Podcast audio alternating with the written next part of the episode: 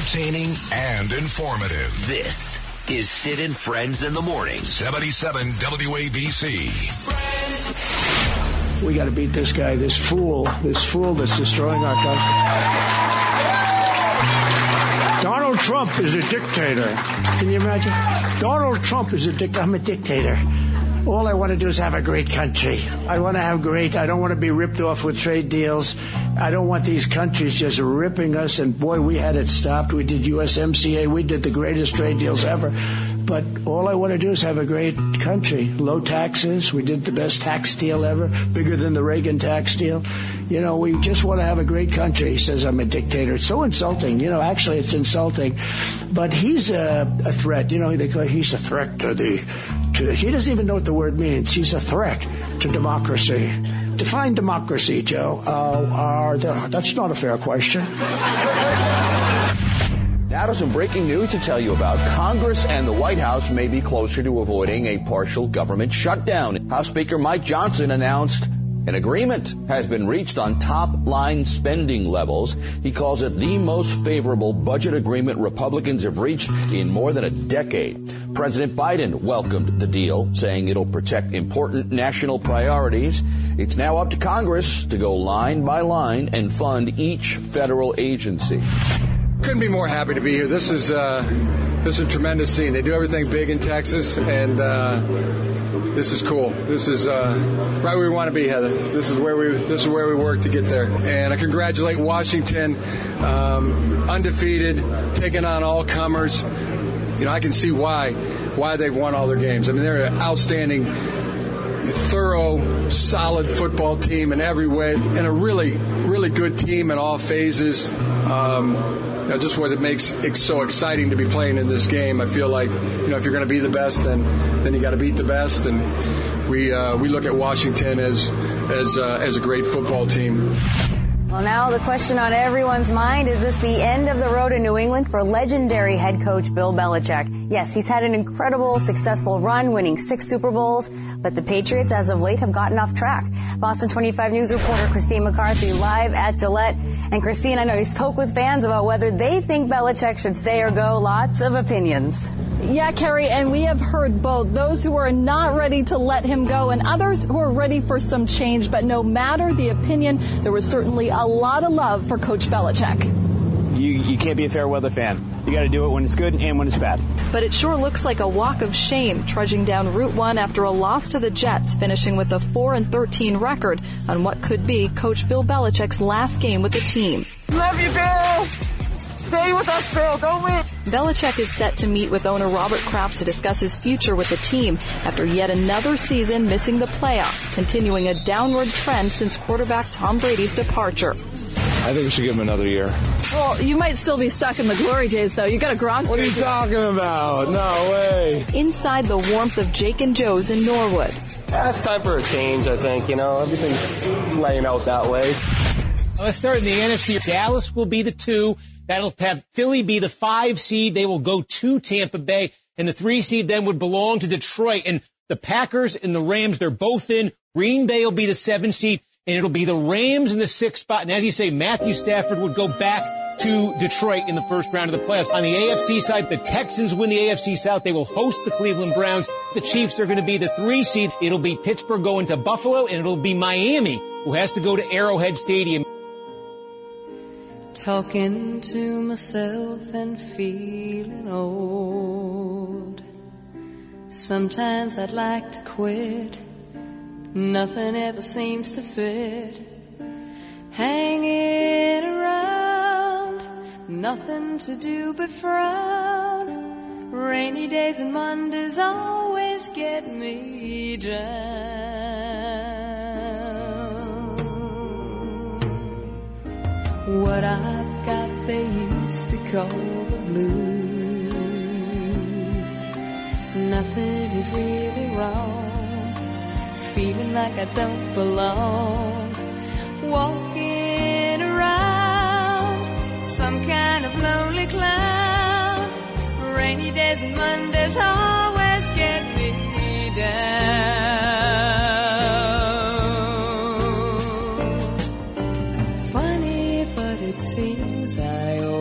Wind up here with you.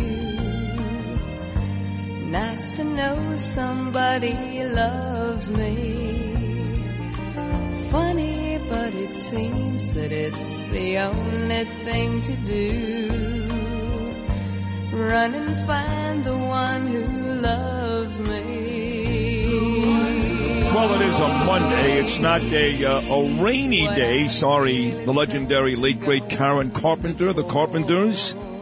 Rainy days and Mondays always get me down at 607 on your Monday, January the 8th, 2024. Back on Sid and Friends in the Morning, the number one news talk radio show in New York City, the second week of 2024. And again, not raining, but it is a Monday.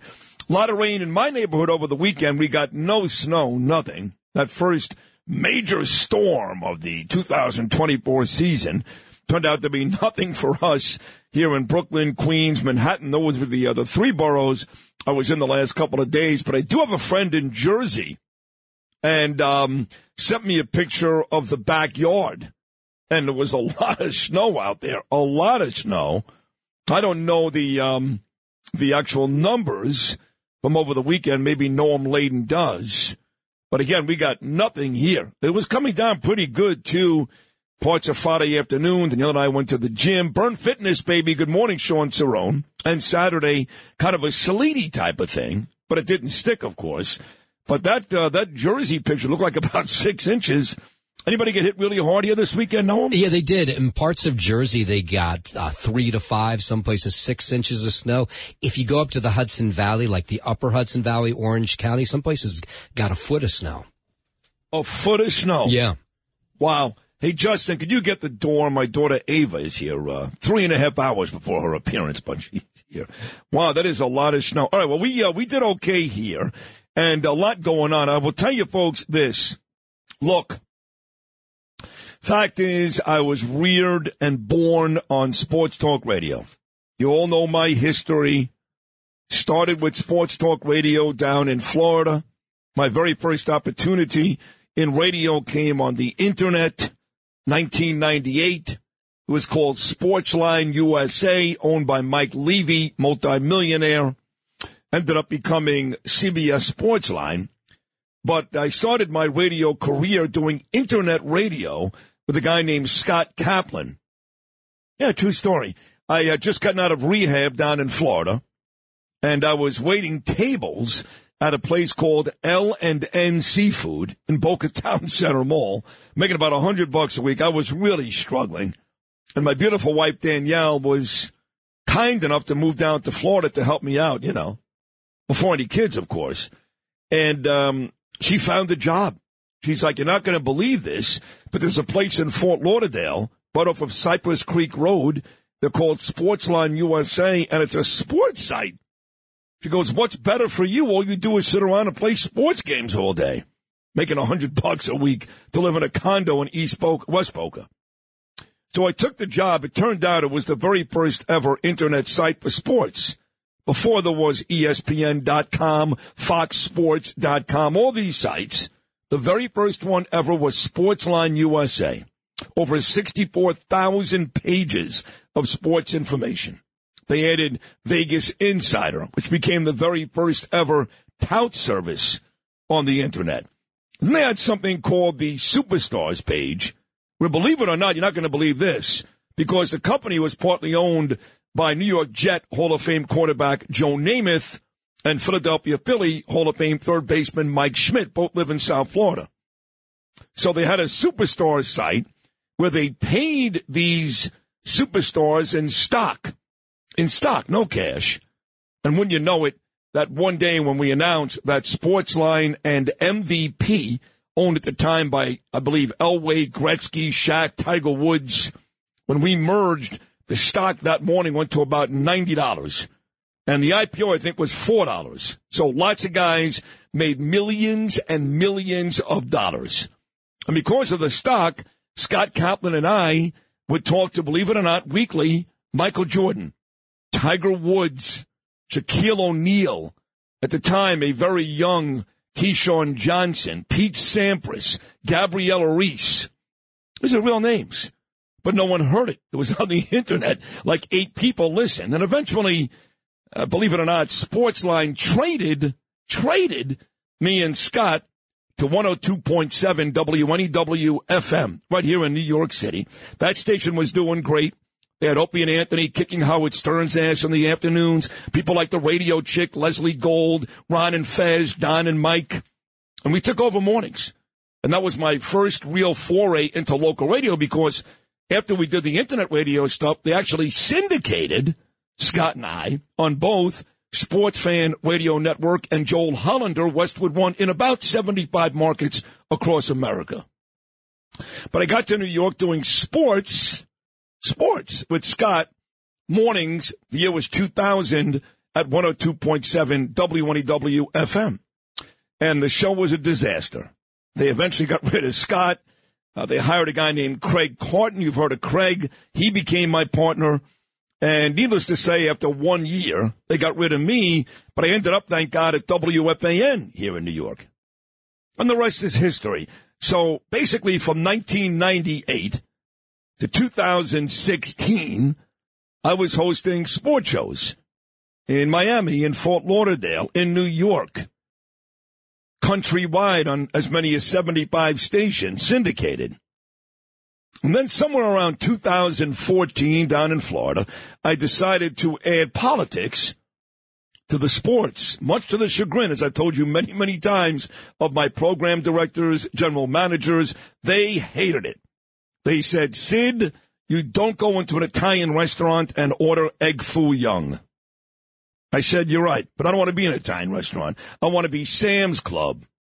I want to be BJ's. I want to give you everything sports, politics, entertainment, all of it, just like Stern does, just like Imus does. I want to be that guy. I don't want to be just sports or just politics. I don't want it. And uh, they fought me every step of the way, but I was right. And eventually, the work I did the last couple of years in South Florida raised an eyebrow up here with people like Chad Lopez, my man, and Craig Schwab even though Schwab wanted Lupica. And they hired me to host the midday show with Bernard. And that really was the end of my quote unquote sports talk radio days. Although, although I made sure, and I told management this and they wanted this, to add a lot of sports to the show with Bernie. Even though we were doing a midday political show and I came up in 2016, right at the height of Trump Hillary Clinton, we did do sports. And sometimes it pissed off the people on my staff. I know Joe Vitale, who I love desperately, great producer, used to complain too much sports. Well, it's never too much sports. I mean, Noam said something this morning, and I hope everybody's listening out there. I hope you're all listening when you complain, the three of you, out of thousands and hundreds of thousands, when the three of you idiots complain about sports. Of the top 100 shows, top 100 shows on television in the last year. I believe 93. This is an unbelievable number. 93 of the top 100 shows were NFL football games. Is that not right, Noam? You have that correct. 93 out of the top 100 TV shows over the last year were NFL football games. So when I talk about the ratings they get at WFAN or ESPN, I know what I'm talking about. So when I employ sports into this show, because I've got a 20 year history of sports and still a pretty big loyal sports fan audience, I know what I'm talking about. So all of that little history lesson was an effort to explain to you that starting today until February the 11th, that's the day in Las Vegas, they're going to play Super Bowl 58. You are going to get a lot of football on this show. And if you don't like it, you can complain. No one cares. Catsimatidis doesn't care. Chad doesn't care. I certainly don't care. Now look, Iowa a week away. No bigger supporter of Donald Trump than me right now. You'll get plenty of Trump, trust me. In fact, Steve Bannon makes his weekly visits starting today. I got stories about migrants by Flatbush Avenue. We're going to talk to Mary Glynn today the head of the Republican Party in Rockaway, going to make your head spin. We're going to cover that. Mayor Eric Adams, starting year number three. I've got Curtis on every day. We're going to cover that. You're never, ever, ever on this show not going to get all the political and news stuff you need every morning. But there's going to be a healthy dose of football starting today. In fact, um, Joe Theismann, who went to two straight Super Bowls, two straight Super Bowl 17, a win over the Miami Dolphins, and Super Bowl 18, a blowout loss to Marcus Allen and the Los Angeles Raiders. Theismann, of course, part of New York law because Lawrence Taylor broke his leg in half. Literally, the bone came out of the skin on Monday Night Football. Theismann will join me today, but throughout the next six weeks, you're going to hear from Theismann, Jim Nantz, Terry Bradshaw, who even knows, as we get set for the big one because the playoffs are all set. As you heard, what is that guy's name? Steve Wanaki or something at MSNBC? You know, he does the election stuff too, but he did football yesterday and he laid out the NFL schedule, excuse me, the NFL playoff schedule for you. So we got six games coming up this weekend, six. Two games on Saturday, both in the AFC, starting at 4.30 Saturday afternoon. The Cleveland Browns at the Houston Texans. What a great story. The Texan rookie quarterback out of Ohio State, C.J. Stroud this year, over 4,000 yards. And the Texans win the AFC South because Jacksonville lost the game outright yesterday to Tennessee. So you get Browns at Texans and the late game Saturday night from Arrowhead Stadium in Kansas City features the Dolphins at the Chiefs. And the reason why Miami is playing that game is because they lost at home last night to the Buffalo Bills, making the Bills the AFC East champs. Then you get three games on Sunday. The affirmation Buffalo Bills hosting the Pittsburgh Steelers. That's a one o'clock start. About 4.30, the two seed in the NFC, the Dallas Cowboys, will host the Green Bay Packers rematch of the Ice Bowl. And then 8:15 on Saturday night, the upstart Lions will host the Rams. And then there's even one game on Monday. Yes, six games at all Monday night. Baker Mayfield and the Tampa Bay Buccaneers, who did win the NFC South yesterday, will host the Philadelphia Eagles, who have forgotten how to win football games. I think Curtis is right. The curse, the Norcross curse, ever since the owner of the Eagles, Jeffrey Lurie, decided to pull down the Israeli flag and leave BLM flags all over the stadium, the Eagles haven't won a game. Well, they won one. They've lost like six out of seven. Jalen Hurts looks lost, and they look awful. Awful. So those are your uh, six games coming up this weekend. Tonight, this is a huge game, too. It's in college. It's the NCAA championship football game, and that features Jim Harbaugh, who you heard from in the open, and Michigan as a four and a half point favorite taking on the Washington Huskies. So it's a very exciting time of year. You pumped up, Lewis? I'm, I can't even measure it. I'm so pumped up. Shut up, God. I can't. Do not patronize me. You don't care, do you?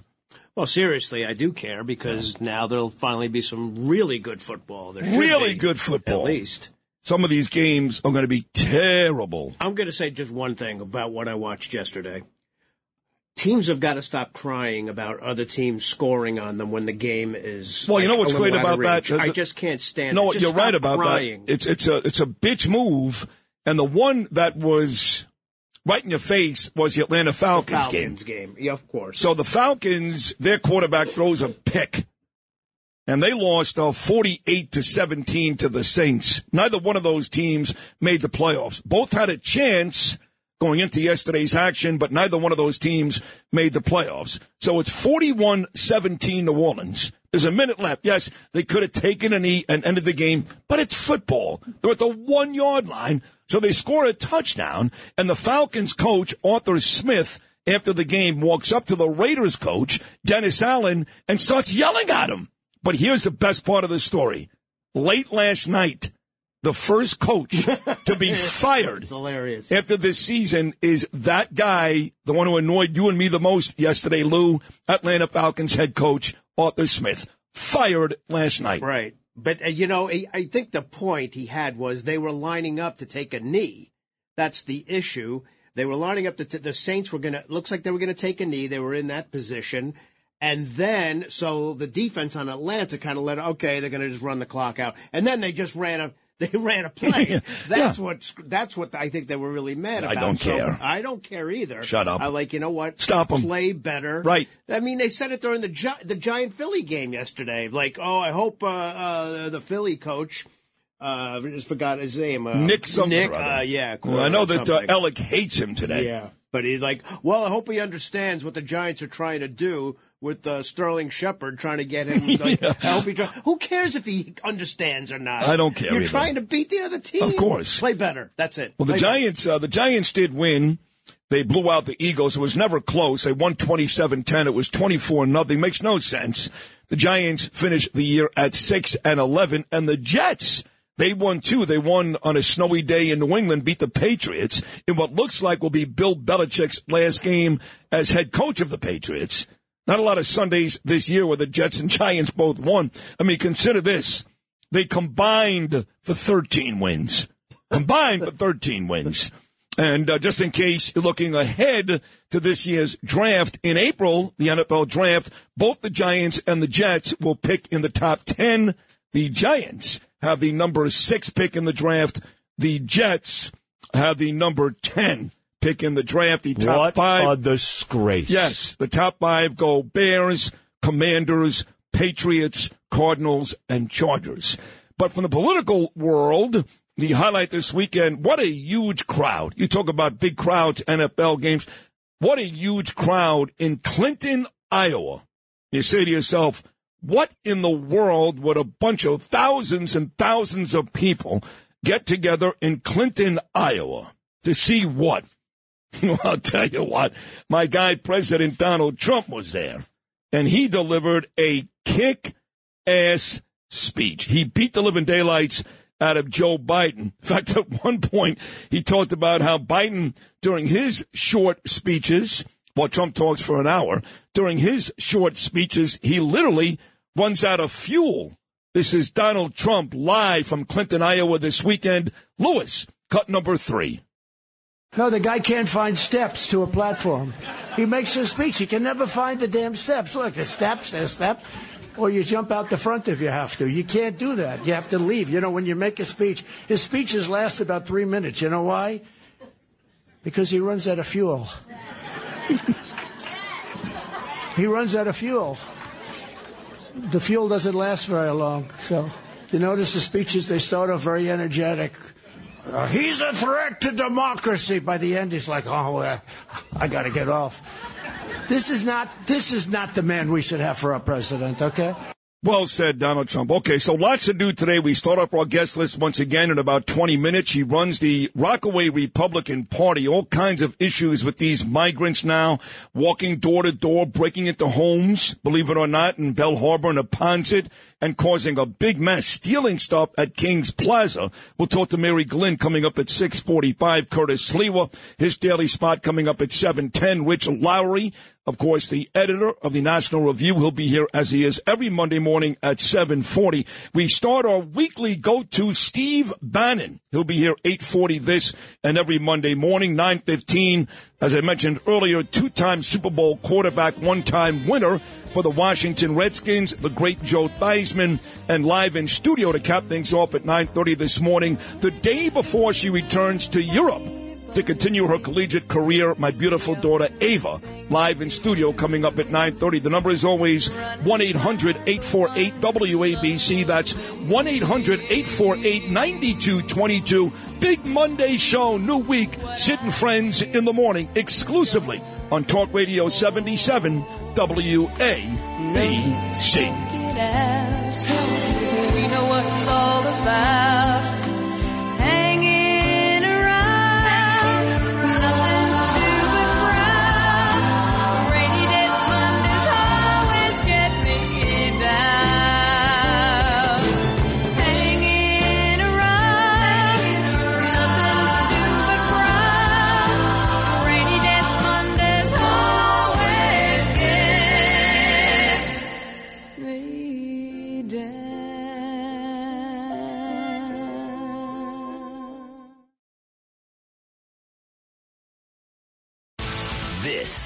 Is Sid and Friends in the morning. 77 WABC.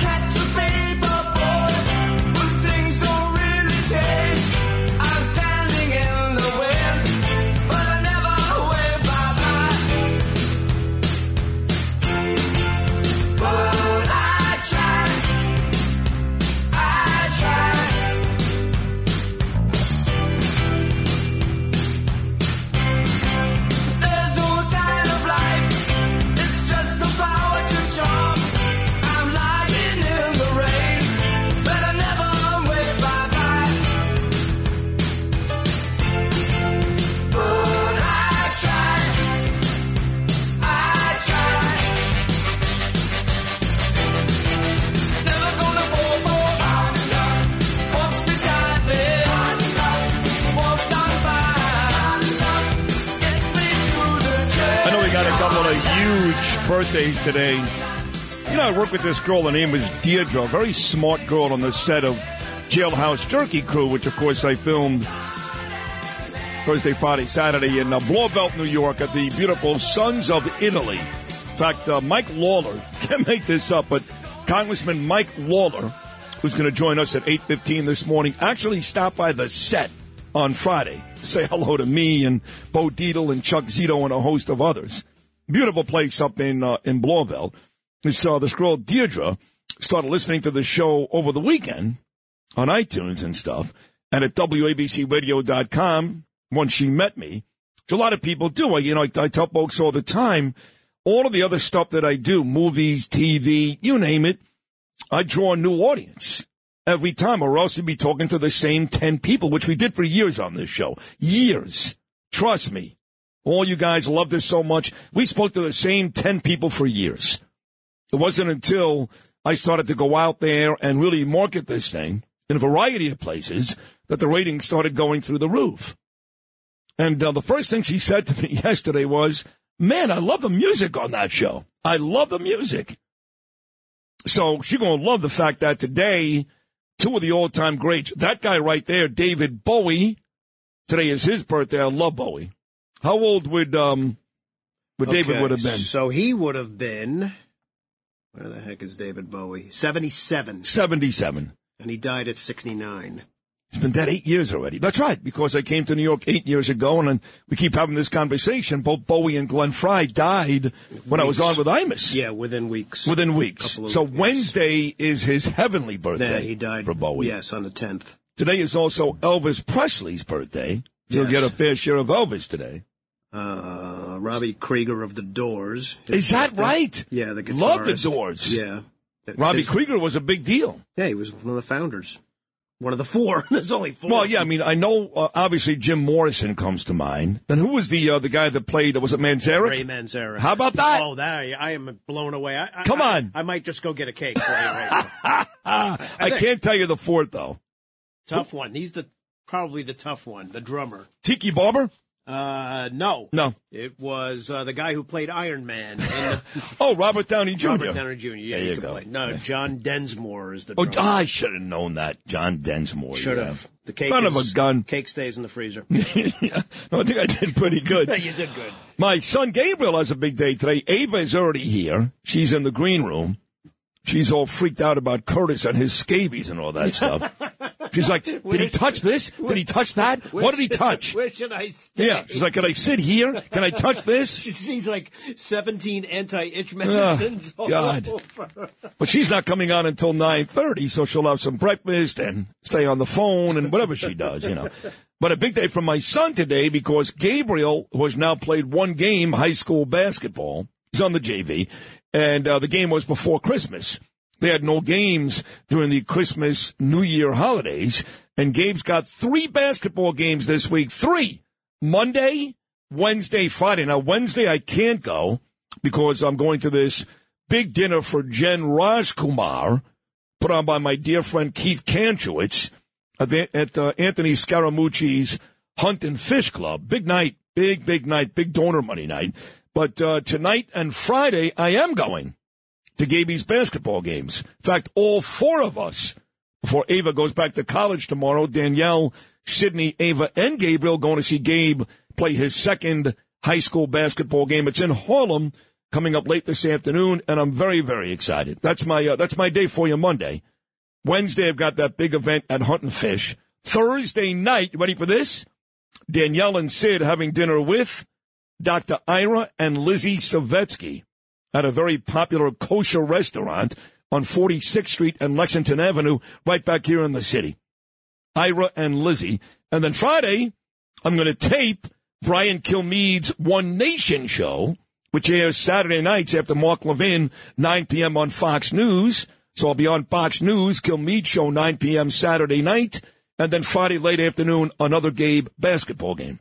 Man, that's this is It's a big week. this is a lot of paper we're using Yeah. here. And I've got some movie stuff to do as well on top of all of that. And then, of course, these great four hours every weekday morning. So again, big, big show coming up today. Mary Glynn, Curtis Sliwa, Rich Lowry, Mike Lawler, Steve Bannon, former NFL great Joe Theismann, and my beautiful daughter Ava Rosenberg, all coming up. But let's um let's check out the clip of the day today. Usually on Mondays it's going to be Catsimatidis because my man John, who I love dearly, does that great show Sunday mornings, the Cats Roundtable. That's where common sense prevails. Always telling both sides of the story every Sunday morning starting at 8. Listen anytime on the 77 WABC app. Go to number two here. I want to hear this. Here John talks with the former governor of Florida, now a senator, my friend Rick Scott. John and Rick Scott, clip number two. Enough is enough. We can't handle all these people just invading us. And then on the border, I completely agree with you. This doesn't make any sense. Just remember, we have a majority in the House. It takes 60 votes to pass legislation in the Senate. And so in the Senate, they have to get nine Republicans to pass anything. And so if we, if the border is important to us, then we can make that happen. Um, unfortunately, you know, uh, Schumer and McConnell have been passing things uh, with uh, 50, 51 Democrats and just a few Republicans, and this has got to stop. This is Sid on Sports. sponsored by Peerless Boilers on 77 WABC. Justin Ellick here with your bottom of the hour sports update, sponsored by Pete Morgan and Peerless Boilers. Go to peerlessboilers.com, paviliontechless.com to find a dealer near you. They're the world's best built boilers. Start on the gridiron here and week, week 18 action in the NFL, where during the early afternoon slate in New England, the Jets snapped a 15 game losing streak against the Pats with a 17 to 3 win to end off their year at 7 and 10 overall. One of the few bright spots for New York this season, Breece Hall rushed for career high 178 yards and a late touchdown en route to the win, but the real questions arose after the game regarding the Patriots and head coach Bill Belichick following the end to his most tenuous season as an NFL coach. It still remains very much unclear whether he'll uh, ever He's out. again. Yeah, nothing unclear. He's out. I mean, look, the know. fact is, Brady's been gone four years. They made the playoffs once in four years. Belichick's record since Tom Brady left 29 wins, 38 losses. He's nine games under 500. Not a small sample, almost 70 games. And now, if you're a Jet fan, you look forward to pick number 10 in April's NFL draft. Yeah, indeed. Do you think he'd be a highly sought after commodity uh, this offseason, Belichick? Oh yeah, no, he's going to get a job in two seconds. Right, I I, mean, there'll be there'll be two or three teams that he'll, you know, Dallas was one of those until they came back and won that division under McCarthy. He's not going anywhere now. Right. So it looks like the Chargers are the leaders in the clubhouse. We'll see. We'll see. We shall see indeed. At MetLife, the Giants end their season at 6-11 overall after upsetting upsetting the Philadelphia Eagles by a score of 27 to 10. Not sure how much of an upset it really was, though, given how bad the Eagles are as of late.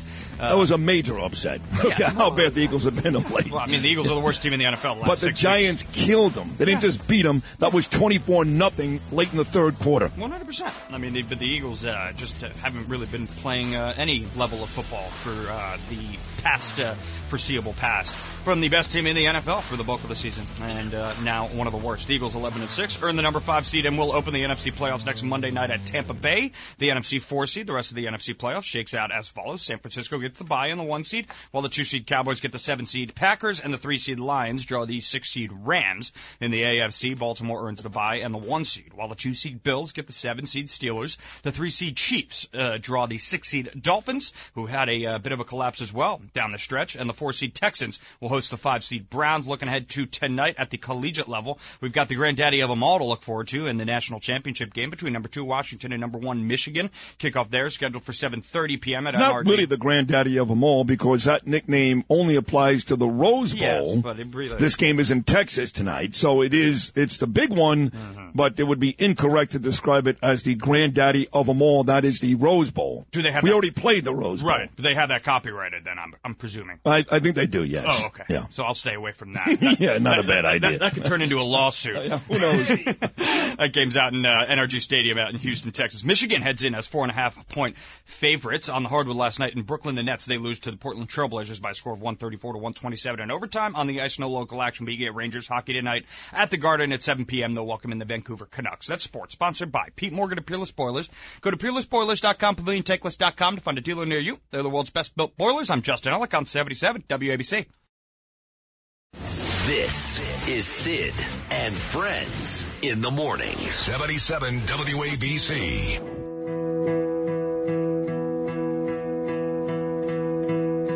A thousand times I've seen you standing, gravity like a lunar landing. You make me want to run till I find you. Shut the world away from here, drift to you, you're all I hear. 'Cause everything we know fades black. Half the time the world is ending. Truth is, I am done pretending.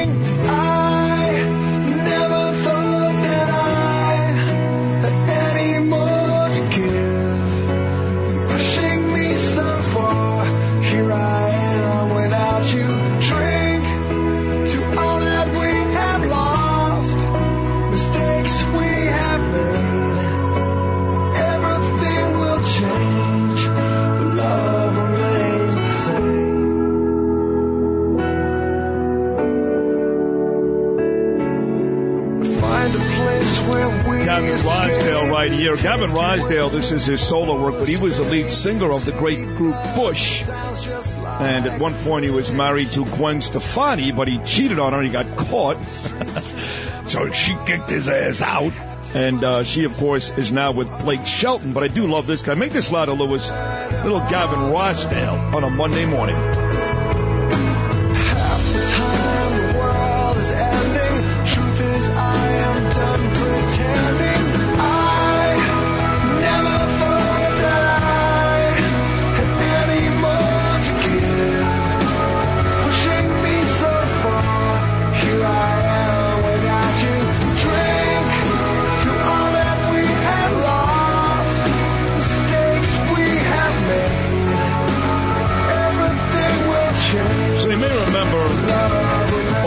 Summer, you know, I, I used to make fun of all these people that would protest. And for the most part, I still think you're a bunch of losers. I really do. Especially these uh, pro-Palestinian folks. But uh, Curtis Sliwa, who I love dearly, evidenced by, I've got him on every day. In fact, he's coming up in about 20 minutes. He kind of convinced me to go out with him. Didn't take much convincing, but he did to a couple of rallies at Floyd Bennett Field in Brooklyn over the summer because we got wind that these uh, illegals were coming. Migrants, asylum seekers, call them what you want, they're illegals. So I went out there not once, but twice, two different rallies with Curtis from Floyd Bennett Field. Then I did one rally from the parking lot at the Toys R Us on Flatbush Avenue in Brooklyn in an effort to keep these migrants out, you know. Well, you know, you have people, whoa, no, stop it. You know, what do you want from them? They're, it's not their fault. And some of them are good. They're good people and nonsense. absolute nonsense. Most of them, yes. Good people, mothers, children, I get it. But almost every place, almost every place where these illegals are, they've committed illegal acts. Everywhere. And now, these illegals out by me and you, Lewis, just over the bridge, Brooklyn side of Belle Harbor and the ponds at Rockaway, you name it, they're causing all kinds of problems. I saw a story just yesterday from Pat Russo that they're shoplifting almost every day at King's Plaza. And I mentioned that to somebody in our neighborhood, and they said, Well, what do you expect? What do you mean, what do I expect? I don't expect people to come here illegally and break the law. I think they had stolen cars or something. Stolen, ca- well, no, they've got fancy cars because I guess the rumor is some of them are dealing drugs. They have fancy cars and they were towed this weekend. That's right. They were towed. They were towed. They were towed. But there's an even scarier story I have to tell you about, which I'm not going to tell you about. Instead, this lady's become a very dear friend of ours over the last year. She is the head of the Republican Club in Rockaway. I've spoken there once before at uh, good old Joe Harkin's house. And uh, she's our friend Mary Glynn. Mary, good morning, sweetheart. How are you? Good morning, Sid. I'm so happy to be here on the number one morning radio show in New York City and beyond. Uh, well, thank you for saying that. It is true, and we're happy to have you too. And I couldn't help but ask you to come on when you told me the story. I just kind of set it up for you. Shoplifting at King's Plaza, towing cars. You know, there was a guy over Christmas break. I wasn't home. I was at Crystal Springs in New Jersey with Danielle and the kids, but I received uh, three or four different texts, including Brian Sullivan, of some illegal walking around our neighborhood, knocking on doors looking for money. I mean, this has become a major issue, but you, you've got the scariest story of all. And what is that? Yes, so it has become an issue. There's a video circulating of people going to back doors, walking onto property, going down driveways, checking the back doors, you know, an easy target. If the door is open, maybe they're going to walk in. So one of the scariest things that has happened in the last few weeks, uh, and I heard this from my dear friend Erin, um, so this is confirmed. She was coming home one evening after basketball practice with her two little girls. These girls are beautiful little girls. They have eight faces like angels, and they're young. They're like seven, eight, nine years old. They're adorable. And where does Erin live? Where does Erin live, by the way? So she lives in the neighborhood uh, Okay. around down around the 120. Okay, Belle Harbor. Uh, you know, very close by, walking distance from where we are. So uh, Erin was coming back from practice. She pulled into her driveway, and she walked into her house from her side entrance. So you know, she's walking in the house with the little kids. She's helping them take off their hoodies, getting them settled into the house. She came in the side door, and then at the same time, an illegal asylum seeker entered her front door and was in her living room. So he had to go through a storm door and another door, just walked right in. So Erin uh, walks into her living room. She said she was shocked, you know. So she just started. Well, what, what was the guy? What was this illegal doing? Just sitting there on the couch? Was he looking through the refrigerator? What was he doing? No, he he was standing there. He kept pointing to his phone. Um, you know, the the phone is how they're translating or getting their messages across. He just kept pointing at the phone. Um, I've seen some of these messages people have taken screenshots of, and they kind of say things like, uh, you know, we're Venezuelan immigrants. We arrived a week ago. We have no documentation. Can you help us?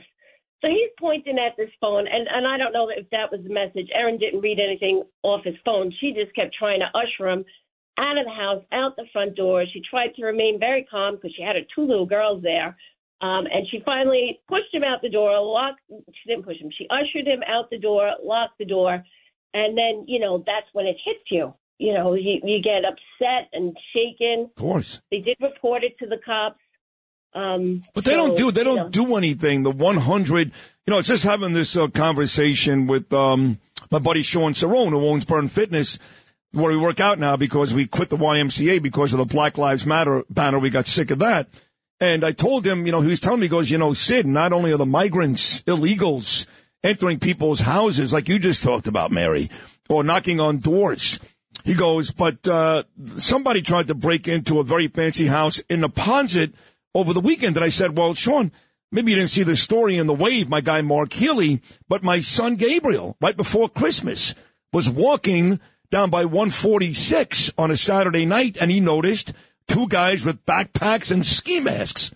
Who the hell is walking around Neponsit with backpacks and ski masks? They pointed a laser light at him, told him to run the other way, which he did. Danielle showed up with the cops. They didn't check the bags. They didn't check for ID. These kids hopped on a bus and got out of there. But what do you think they were doing walking around with backpacks and ski masks on a Saturday night? They were looking to case out the joint break into a house. So right now, between the crime, the illegals, and all that, we got major issues even in our neighborhood, which is one of the nicest in all of Queens. Absolutely, yes. And I, I remember you telling that story. And nobody should be walking around the neighborhood with ski masks. I don't care, you know. And that was earlier in the year when it wasn't as cold. Now it's cold, and all you know, they can walk around with their masks. They're going to doors. They're checking doors. They're going door to door. They're asking for money. They're holding storm doors. You know, you answer the door, they'll hold the storm door until they get their message across on their phone saying, uh, you know, can you help us out? So um, it's getting worse. Incidents are happening. Uh, strollers are being taken off of porches. Jesus. Wagons are being taken off of porches. And those items are very handy to carry, you know, all kinds of goods around when you're going into Kings Plaza, into the stores, and uh, filling up the stroller and walking out the door. when I uh, get over the bridge every day uh, into Brooklyn or wherever we're going, you know, you always see about nine or ten of these migrants kind of huddled there at the entrance to Floyd Bennett Field. We hold those rallies over the summer. There's always about nine or ten of them huddled right there. And and again, if you have a big heart, you know, I'm not going to lie to you. My wife and my daughter during Christmas went over there, handed handed out uh, shirts and sneakers, and because they're good people, they've got good hearts. They care about just human beings. But the truth is, a lot of these folks in every one of these communities are not doing the right thing. This is exactly what we talked about before. The mayor doesn't pay attention. He says nothing about any of this. Thank God, Mary, for people like you and Curtis Sliwa. But that does bring us to the political atmosphere in our neighborhood and in and around Brooklyn and Queens. You do run the Republican Club in Rockaway. I know our dear friend Paul King is set to run again against Gregory Meeks coming up in 2025. But any other big elections on the horizon that uh, are important to Rockaway and Queens, that area? Uh, yes, absolutely. And, you know, we need people like Paul King. He's running against Congressman Meeks, who back in the fall when we were protesting and had those rallies at Floyd Bennett Field, Congressman Meeks said something like, oh, the migrants shouldn't and probably wouldn't uh, be housed in Floyd Bennett Fields. But we all know that that's where they are. The tent went up on the broken down concrete runway that's prone to flooding. We saw all kinds of weather this past uh, weekend, and I just wonder how they're doing in the tents. And and of course, you know, we we have a heart.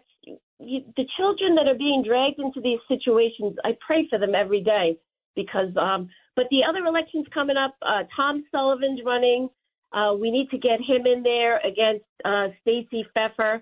You know, last time around, Stacey stole that election. That's what Rockaway thinks. Many people. Tom won it by 300 votes and then lost it by 15. So every vote counts. We need everybody to come out and vote. We're also looking at uh, Michael Riley. He's running um, against James Sanders. I don't even know who James Sanders is. I, I've never heard. He's my representative. I never heard a word out of him. So uh, we're doing a lot at the Rockaway Republican Club. We're trying to get people registered to vote. We're trying to get young people to get interested and to vote because it's their future. And they need to, you know, take an interest in their future and get good people into office. Well, the Rockaway Republican Club is very lucky, Mary, to have you at the head of it. Paul King is very lucky to be married to Margaret Powers. The two of you were great at that Cipriani uh, dinner with Donald Trump a couple of weeks ago. So thank you for all the Oh, great. yes. And Yes. I have to say that I was standing with you when you met Steve Bannon at the gala, and Yes. I met him then at that time. So I'm looking forward to hearing him. Uh, I feel like I witnessed, uh, you know, a meeting of two great influential minds. It was a real historical moment for me. oh, That's and, right. You know, and I'm also with Ava. I, you know, I'd bring a can of Lysol or something. I'd be a little freaked out if freezes uh, happening. So, and uh, I hope Ava has a good time back at Thank school. you. Thank you, Mary. You are, you're terrific. You really are. We love you. Thank you for uh, helping in our neighborhood with the politics and trying to keep us safe. I keep telling all my buddies out there from Billy Felton to Joe Ferrante that we work very, very hard whether it's these rallies or what you're doing with the politics to uh, to keep not just Queens and Brooklyn, but all these neighborhoods safe. And we're getting very, very little help from the politicians, from the governor to the mayor on down. Makes our job more difficult every day, but damn it, we are up for the task. Mary Glynn, thank you so much. Great to have you on. We'll see you in the neighborhood very, very soon. Thank you so much, Sid. Thanks so much. Take care, sweetheart. There she is, the head of the Rockaway Republican Club, my friend Mary Glynn. That wraps up hour number one, sets us up for a big hour number two, which includes Curtis Sliwa and, of course, Rich Lowry. Monday morning with me, Sid. We'll be back right after Noam with the news. Could have been inside. Instead, we're over here. Half the time, the world is ending.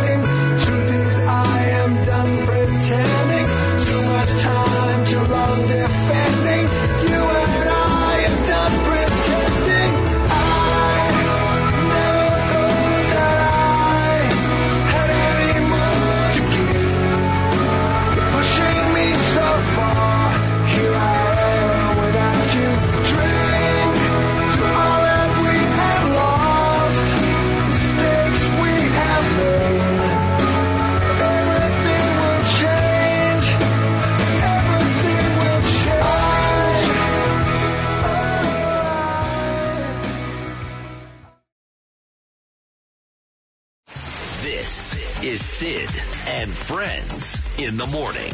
But you say he's just a friend. Oh, you're my best friend. 77 WABC.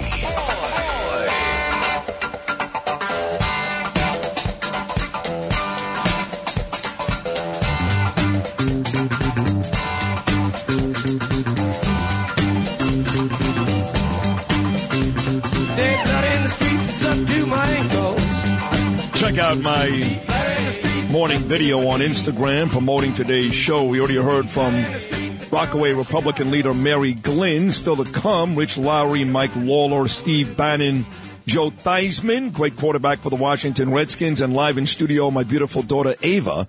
Curtis Sliwa, of course, is coming up next. But most days, unless I feel like I don't look good, because I'm a chick like that, I post uh, the video to promote the show, usually about 5.30 a.m. No filters, no filters for Sid. It is what it is. I'm not Brad Pitt. I am what I am. At rosenberg.sydney. That's the Instagram page you should follow. I compel you to follow it.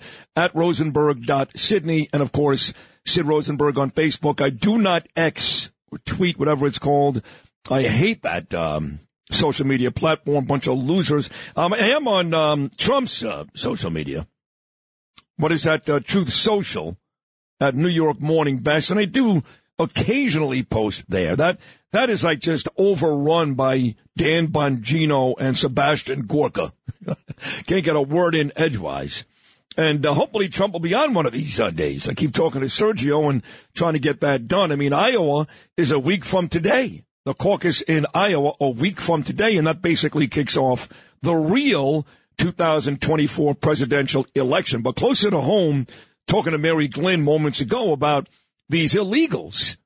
I mean, that's not the only case, her friend Erin, of somebody coming home to their house in Rockaway, Belle Harbor, Neponsit, and these illegals, they're not scared of anything, of course not, sitting in their living room, just sitting there, walking up to back doors. You know, thank God they haven't walked in and raped or murdered anybody, but you know, they're asking for money. They become a real nuisance. They become an issue. And they are committing illegal acts at places like King's Plaza. And you're going to go, well, what do you want them? Well, don't, don't be, don't do it here.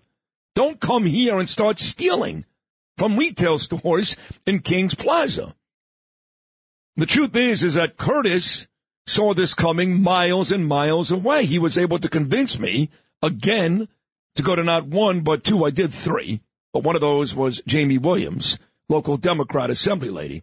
But he convinced me to do two rallies at Floyd Bennett Field, and everything he said back then is starting to come to fruition. We have seen examples of illegals raping people, raping in Buffalo and Philadelphia. A migrant stabbed somebody to death just this weekend. So the idea that it's all beautiful, look how humane we are, is another big lie. Just like COVID, another big lie. Curtis gets uh, great ratings noon to one every weekday afternoon on the Rip and Read. He's still itching, by the way. God, I'm watching him. He's like he's like a he's like a farm animal. And uh, weekends, he does the overnight show, does his best work sitting with me every weekday morning. The icon, the legend, Mr. Guardian Angel, and the next mayor here in New York, my dear friend Curtis Sliwa. Good morning, Curtis. It's not a good morning. Why not? You were right about everything once again. I wish I was wrong. Yeah. I wish I was wrong. On this program, the most listened to in the nation in the mornings, I announced preemptively that the city of New York, Eric Adams, swagger man with no plan, mayor of the illegal aliens, was going to put a migrant center in Floyd Bennett Field. I was called a liar, a prevaricator. I was making it up. Remember Joann Ariola? Oh, he's making it up. It'll never happen. Others. So you're never going to forgive her for that? Never. I like her though. Look at you could like her. Look at this mess. no, you're right. You're right. And then when but I not was, just her. You, you, also have to call out that Mercedes moron, Oh, Mercedes, oh. and, and uh, Stacey Pheffer Amato. All of them. All of them. and then I was willing to go out and get arrested. Remember? Yes. You couldn't wait for number 82. Right, right. And they're saying, oh no, wait, we got the lawsuit in court, ma quana my. I told you that lawsuit was going nowhere. You haven't heard anything about it since. No, you did. And uh, one of the things you talked about, which I thought was genius, unlike Lou Giorlamino and the guys that you guys got on Staten Island, you said the lawyer, the lawyer they employed for this lawsuit was totally out of his league. He John, didn't do this type John of stuff. Ciampoli, he's an election lawyer. What the hell does he know? Mark Fonte, Lou Giorlamino, they came through. They worked together with their elected officials, Democrats and Republicans, and they left it to the rebels. That was me, Scott LoBaido, and John Tabacco to do the heavy lifting with the people out in the streets. And we stopped them in St. John Villa. We held them to an impasse at Midland Beach. You notice no other illegals out on Staten Island. No other illegals. And yet now look at Floyd Bennett Field, a mess. They're shoplifting. You used to hang out in Kings Plaza. all the time. Man. Well, I, but I stopped going years ago. And to be honest, I'm going to be honest here. People uh, may get offended. I just don't care. Way before the migrants, there was a crime issue, mostly African Americans. Yes. And and it, they turned Kings Plaza, quite frankly, into a terrifying place. It was not the same place. I would go to the movies. I'd go to Chess King. I do a lot of my clothing shopping there. I've been staying away from the plaza for over 20 years. And let me tell you something. Who's been my worst enemies in all of this as I'm prepared to organize now on both sides of the Gil Hodges Bridge? The elected officials have come together. Keep Curtis out. They're having a community meeting in Bergen at the yacht club over Stop it. Tuesday. Who's having a meeting? I'm, I'm not going to say anything right now. They've told me you're not welcome. So they're actually, uh, stop here for a second. They told me I am not welcome. So they're having a meeting Tuesday night at the at the yacht club in my, Belle Harbor Yacht Club. No, no, Bergen. Oh, Bergen. Be- uh, see, I, I knew it couldn't have been there because you know Mike Sullivan and Donna Sullivan they do the catering. No, with- this is on the Brooklyn from- side. Yeah, uh, A&S Pork Store. Um, okay, Brooklyn side. I don't know those people, but you're telling me. Curtis Sliwa, you are not welcome. why? What is the problem? Because, you're right. The politicians have come together, the Democrats and Republicans, and they have said, keep this guy out of here. Why? Because you've exposed them to be just basically inept. They're inept. notice, they don't blame Eric Adams. They No, they blame don't. Biden. They blame Hochul. I mean, the last time Joanne was on, in her defense, the last time Joanne was on, she did blame Where- Adams. where's the lawsuit? I don't Come on, it. Sid. What happened? Oh, I- I- the I- I- lawsuit. Don't- you don't need to follow Curtis. The lawsuit. He's not Moses. Well, here's what we should do then. We should uh, collect in big numbers outside this uh, Bergen Yacht Club, whatever the hell that is. Uh, hold up signs that we love Curtis. Curtis has been right since day one. The politicians have been wrong since day one. And beautiful communities and neighborhoods like mine are getting ruined. Already, I have found out my property value is down. I just bought the house two years ago. The value is Yes. down. F the Bergen Club. And F wait. these politicians. Let's get out there for Curtis. and wait, springtime is around the corner. don't, don't even, but the, the beaches. Forget uh, about it. So this, this is what I'm prepared to do, Sid. S- starting Thursday, I'm coming out to Marine Park. I'm going to be right outside of Kings Plaza, and I'm going to block traffic just like the illegal aliens do. They bring their kids out, they have signs. Oh, they rub their bellies, you know, like gypsy women, you know, with their babies. They're wearing North Face jackets. Oh, you had to see. Idiots! Not just Why them. would you give them money and clothes? I know, not just them, the pro-Palestinians, they do the same thing, blocking traffic in Kennedy Airport. But when I got over the bridge, maybe Saturday with Danielle on the way to the gym, there was about 10 of them collected right at the entrance of the park. These were beautiful winter coats. White, furry. North Face, yes. off the rack, six hundred, seven hundred dollars. Are you all schmucks and putzes out there? Oh, I feel for the mothers and the children. They use the kids like a prop. These are Venezuelans. That's what they do in Venezuela. They brought all that to America. When have you ever seen homeless people, our own homeless people, going door to door, knocking on doors, begging for money? Never. Why is it we're letting them get away with that? Even veterans who just lay in the street in their own peepee and duty don't knock on people's doors. No, no, they understand the sanctity of a man or a woman's home or apartment, but oh no. They're lawless because Eric Adams, who invited them here, right? Who invited them here? Eric Adams is doing no enforcement. He won't let the cops do anything. When we had our rally sit, they had an army of cops. They had federal cops there. They had state troopers. They had the NYPD. Remember we said at one point there were more cops at that rally in the Toys for Us uh, parking lot than there were actually people who had arrived there. Ridiculous. And they shut down the bridge that day as well. All the cops were there So- and they shut down the bridge. Do I have your blessing, Sid? Yes. King David. yeah. I realize you have uh, multiple focuses now to now come out on Thursday and begin the process of taking back the neighborhood both on the Brooklyn side and the Rockaway side. Do I have your permission? Because apparently none of the elected officials want me out there. Not the Democrats, not the Republicans. Cur- Curtis Lee is persona non grata. I am, I am their enemy, not Eric Adams. They keep apologizing for Eric Adams. And he keeps saying, there's nothing I can do. They're forced on me. Even Abbott over the weekend said, you idiot, sue the federal government. What are you suing bus companies in Texas? How's he going to sue the federal government if just two weeks ago he publicly supported Joe Biden and these uh, backroom conversations I have with his people and people are very close with him. I say that to them. I go, you can't take him seriously. You can't feel badly for the guy. And when he screams about the federal government screwing New York and then he goes after, just like he did with Hochul. In the same situation with bail reform. I'm not going to support Kathy Hochul. I'm not going to support Lee Zeldin either. I'm not going to support Joe Biden. I'm not going to support Donald Trump either. But whether it's bail reform or these illegals that have helped destroy this city, Eric Adams is way too quick, way too quick to support the Democratic leader, which tells you, and I feel badly saying this, he cares more about his status in his stupid party than he does us in this city, especially in Queens and Brooklyn, where I can tell you this, not only do you have my blessing, but I speak on behalf of all of us, from Mill Basin to that area there by Kings Plaza, Flatbush Avenue, to Rockaway Beach, to Neponsit, to Belle Harbor. I don't care where you are. Not only do you get my blessing, but I want people to help you. I want folks out there standing in and around you, making sure these politicians in this city, these inept politicians who have done nothing to stop this, nothing, all of their attempts turned out to be feeble. I want folks in the streets defending and supporting Curtis Sliwa. I'm going to start working the phones today. During the Christmas holiday, I was prepared to go to war.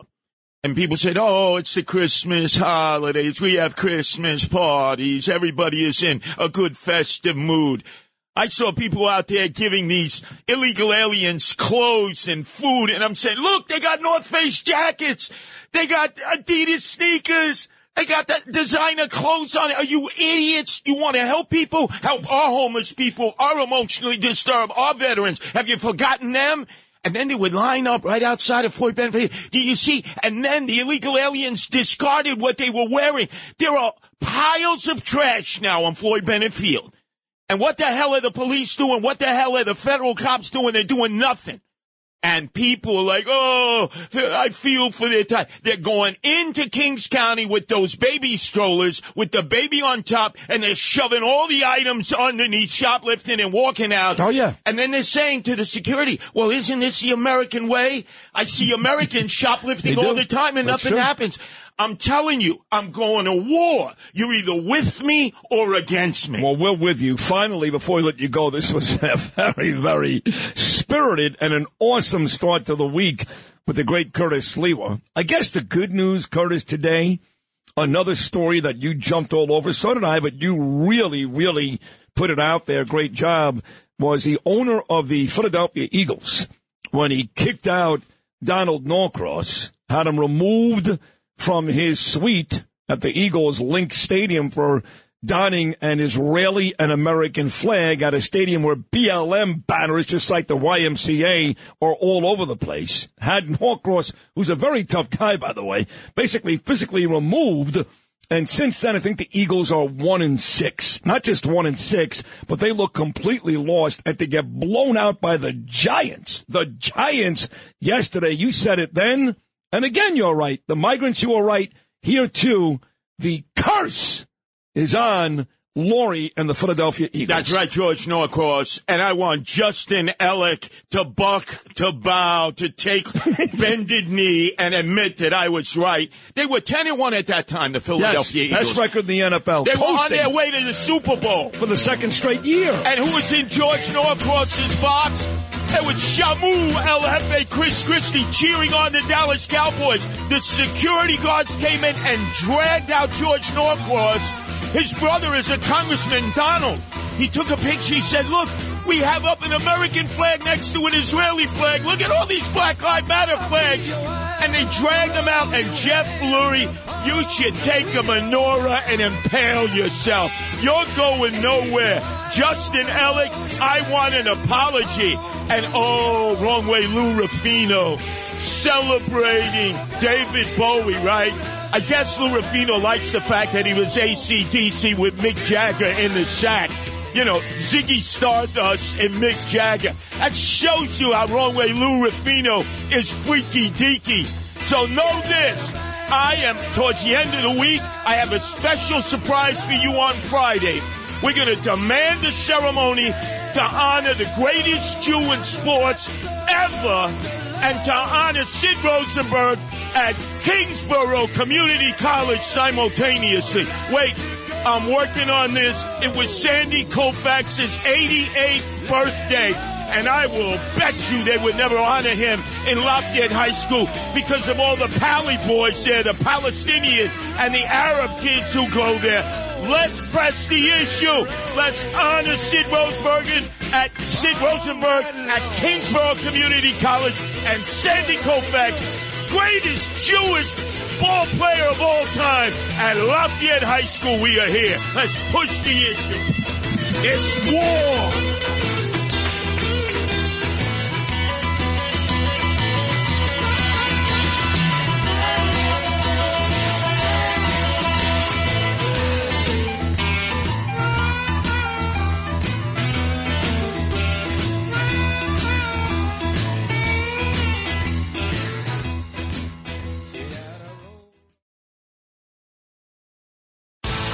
This is Sid and Friends in the morning. 77 WABC. Couldn't be more happy to be here. This is uh, this is a tremendous scene. They do everything big in Texas, and uh, this is cool. This is uh, right where we want to be, Heather. This is where we this is where we work to get there. And I congratulate Washington, um, undefeated, taking on all comers.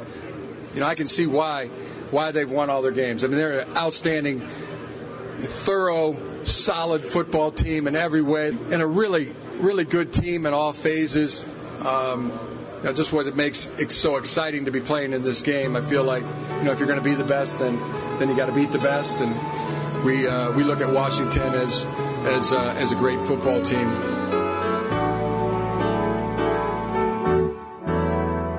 Don't give up on us, baby. Don't make wrong seem right.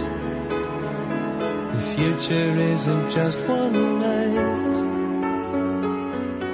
It's written in the moonlight. Painted on the stars. We can't change ours. Don't give up on us, baby. We're still worth one more try. I know we put a last one by just for a rainy evening when maybe stars are few.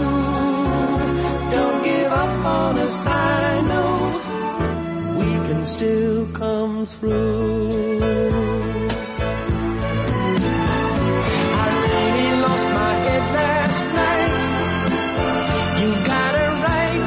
To stop believing there's still a little love left, even so.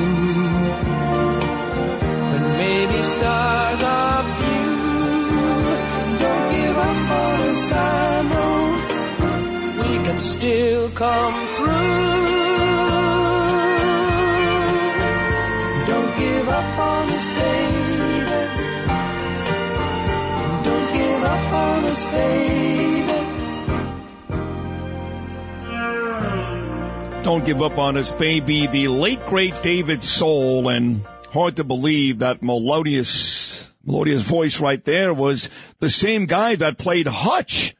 When I was growing up as a kid, Starsky and Hutch were two badasses. The real name on the so- on the show? Uh, I don't remember. What was it? Ken Hutchinson. Ken Hutchinson, but they did call him Hutch. And uh, Friday, David Soul died. He passed away, believe it or not. Good old Hutch was 80 years old. So that was our tribute to the late great Hutch David Soul. There's one song. I do love that song. And the voice uh, you heard before that was the head coach of the Michigan Wolverines, my sister Elizabeth, listening right now in Parkland, Florida. She's a proud graduate of Michigan. In fact, when she went there, Glen Rice and the basketball team beat Seton Hall and won the national championship. And a lot of Michigan parents all over New York, all over New York, that are very excited about this game tonight. And, you know, we talk about Bill Belichick, who may very well be done with the Patriots. Four and 13 season, 29 and 38 since Tom Brady left. Only one playoff appearance in four years. It's probably over. And where will Bill Belichick go next? The leader in the clubhouse is the Chargers, but who knows?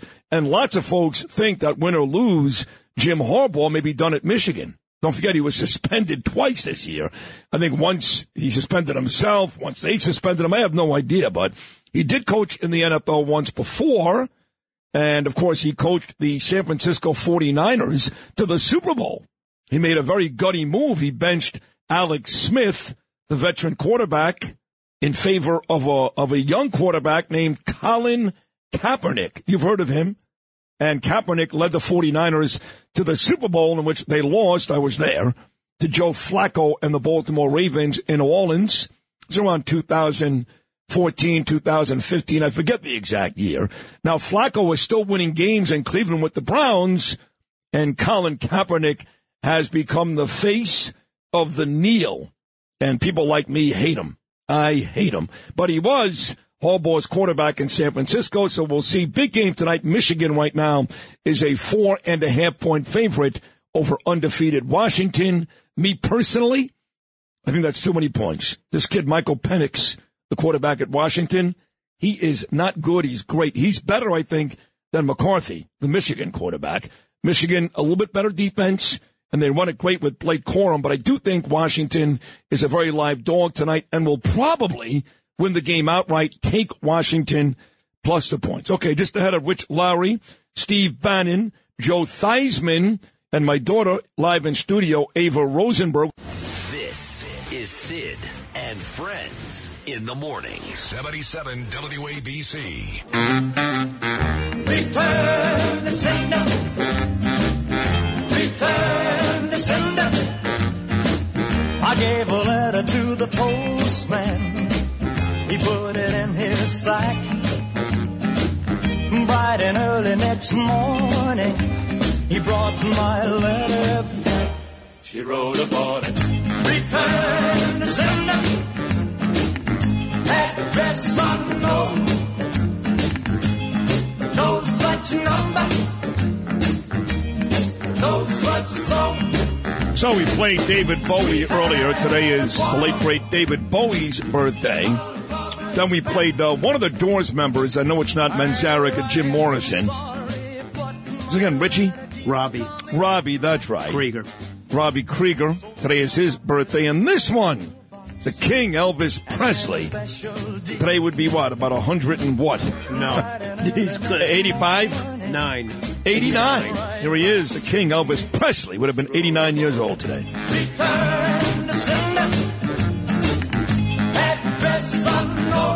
That's a big one somewhere out there right now. Rob Bartlett is masturbating. Well, that would have been on any. Oh, never mind. yeah. This time I'm gonna take it What was it again? Was it Fat Elvis? Was that the name of the bit on the Imus show? Fat Elvis? Yeah, I think that was it. I mean, all right, come on, Don, baby. Come on. Died Come at- on, Died at 42. Who did? He died at 42. No, I know. Very young man in a toilet bowl. What do you what do you think I meant, Rob? Right? yeah. Well, happy birthday to uh, David Bowie and Robbie from the Doors and Elvis Presley. We're not done with our tributes yet. We also played a tribute to David Soul, that great song, which I've forgotten the title already. Don't give up. Don't on give up us. on us, baby. Yeah, he died on Friday. We uh, we've had a couple of great guests already today. Mary Glynn, who's the head of the Rockaway Republican Club. We got an issue out of my neighborhood. These illegals are like walking into people's houses and sitting down. Hey, I'm home, honey. What? And then Curtis, who called this a long time ago. Still to come, next hour, Steve Bannon starts his regular Monday visits with me. I'm excited about that. Mike Lawler, he was just on CNN, congressman out of Rockland County. Deal on the table that uh, may stop the government from shutting down. Plus, he was at the border last week. He'll stop by at 8.15. My daughter, Ava, goes back to college tomorrow, back to Europe. She's live in studio this morning. Good morning and uh, former Washington Redskin great, two Super Bowls, Joe Theismann. The Falcons fired, the Atlanta Falcons fired their coach, Arthur Smith, last night, and uh, the report is is that Washington, now known as the Commanders, stupid, but it is, is set to fire their coach, Ron Rivera, later on today. We'll talk to Joe Theismann coming up later on. But first, uh, this guy's on this time every Monday morning because he's great. He's the editor of the National Review, NBC Political, all of it. My dear friend Rich Lowry. Rich, good morning, buddy. How are you? Good, good. How are you? I'm doing great. gotta, so uh, much going on. So much I gotta give my on. regards to Joe Theismann. I'm an old Washingtonian, one of those Washingtonians who was crushed when Joe Theismann took over from Billy Kilmer, one of the greatest quarterbacks in NFL history. It proved you didn't have to be able to throw a spiral to succeed. That's true. Quarterback in the NFL. Yeah, Billy had they never threw a spiral. They went Yeah. from they actually went from Sonny Jurgensen to Billy Kilmer to Joe Theismann, which is pretty good. And you know, Theismann didn't want to play in the. He was drafted by the Miami Dolphins. Don Shula drafted Theismann, but they had Griese. So Theismann went to Ah. Canada. He went to Canada for a couple of years. did, I didn't realize that. Yeah, and then Joe Gibbs took him in Washington. He took him to two straight Super Bowls, 17 and 18, before Lawrence Taylor ended his career Yeah. in, in the ugliest of fashions on Monday Night Football. Man, was One of that the worst gross. moments in Monday Night Football Oh, history. God. And LT was literally traumatized by that. He really was. He'll, tell you that, in all honesty, that was, uh, he saw the bone literally Mm. come out of the skin, his knee. Yeah. And it was just nasty. So, uh, listen, a lot going on. This show is going to be a lot of fun for the next month or so. The Super Bowl, February the 11th in Las Vegas. We're going to do a lot of politics, a lot of football, all that stuff that'll make this show the most really the, the most uh, versatile show in New York and maybe across the globe. But we are one week away from the caucus in Iowa, and uh, Trump is still holding huge leads. You know, he's joking around in Clinton, Iowa this weekend that he heard that uh, Nikki Haley had this big surge last week, this big surge in New Hampshire, and he's still kicking her ass there too, by the way, kicking her ass. So uh, the the caucus now a week away. Are we are we done with these primaries? Are we still talking about it? I mean, God, come on now, come on, enough of this. You know what? You know who agrees with you that it's it's all done. Apparently, it's like every producer on a Sunday show. I I, I didn't watch them all yesterday, but no one even talks about this primary. It's like it's it's not happening. It's because In a lot of respects, it's not happening. No. So we haven't seen any Iowa polling, and I don't know. It seems like two weeks. You got to assume Trump's still above 50. I think that's the kind of watermark. You know, people try to say if he's under 50, well, that's kind of an underperformance. But every indication is he'll crush in Iowa. Nikki is genuinely gaining on him in New Hampshire, and I, I think there's like a 30, 40 percent chance she she could nip him there in New Hampshire. But Well, let me stop you right now. Let me stop you right now. Yeah. Let's say mm-hmm. she's not going to beat him. Just trust me. Write it down. She's not going to beat him. She'll make it close. She ain't going to beat him. Let's say she beats him. Let's say Nikki Haley wins New Hampshire. What does that mean? She still has no chance of winning the primary. None. Yeah. Yeah, I think that's that's the problem. She she could win New Hampshire. Maybe you're right. You know, maybe she she won't. If Trump crushes in Iowa, it's going to make it harder to beat him in New Hampshire. But even if she does, it'll be because New Hampshire has, uh, relative to other primaries, a lot of moderates, and Democrats and Independents can participate, and they're all with uh, Chris Christie or Nikki. And Chris, even if he doesn't get out, I think will kind of kind of fade. He, he there's some sign maybe he already is. But that, where does she go to find an electorate like that any, anywhere else on the map? You know, her hope has to be you know just South Carolina as, as home territory, but it doesn't matter. It's like Marco Rubio didn't win Florida against Trump. She, she's very likely not going to win South Carolina. She's getting killed in South Carolina in the polling right now. Getting killed.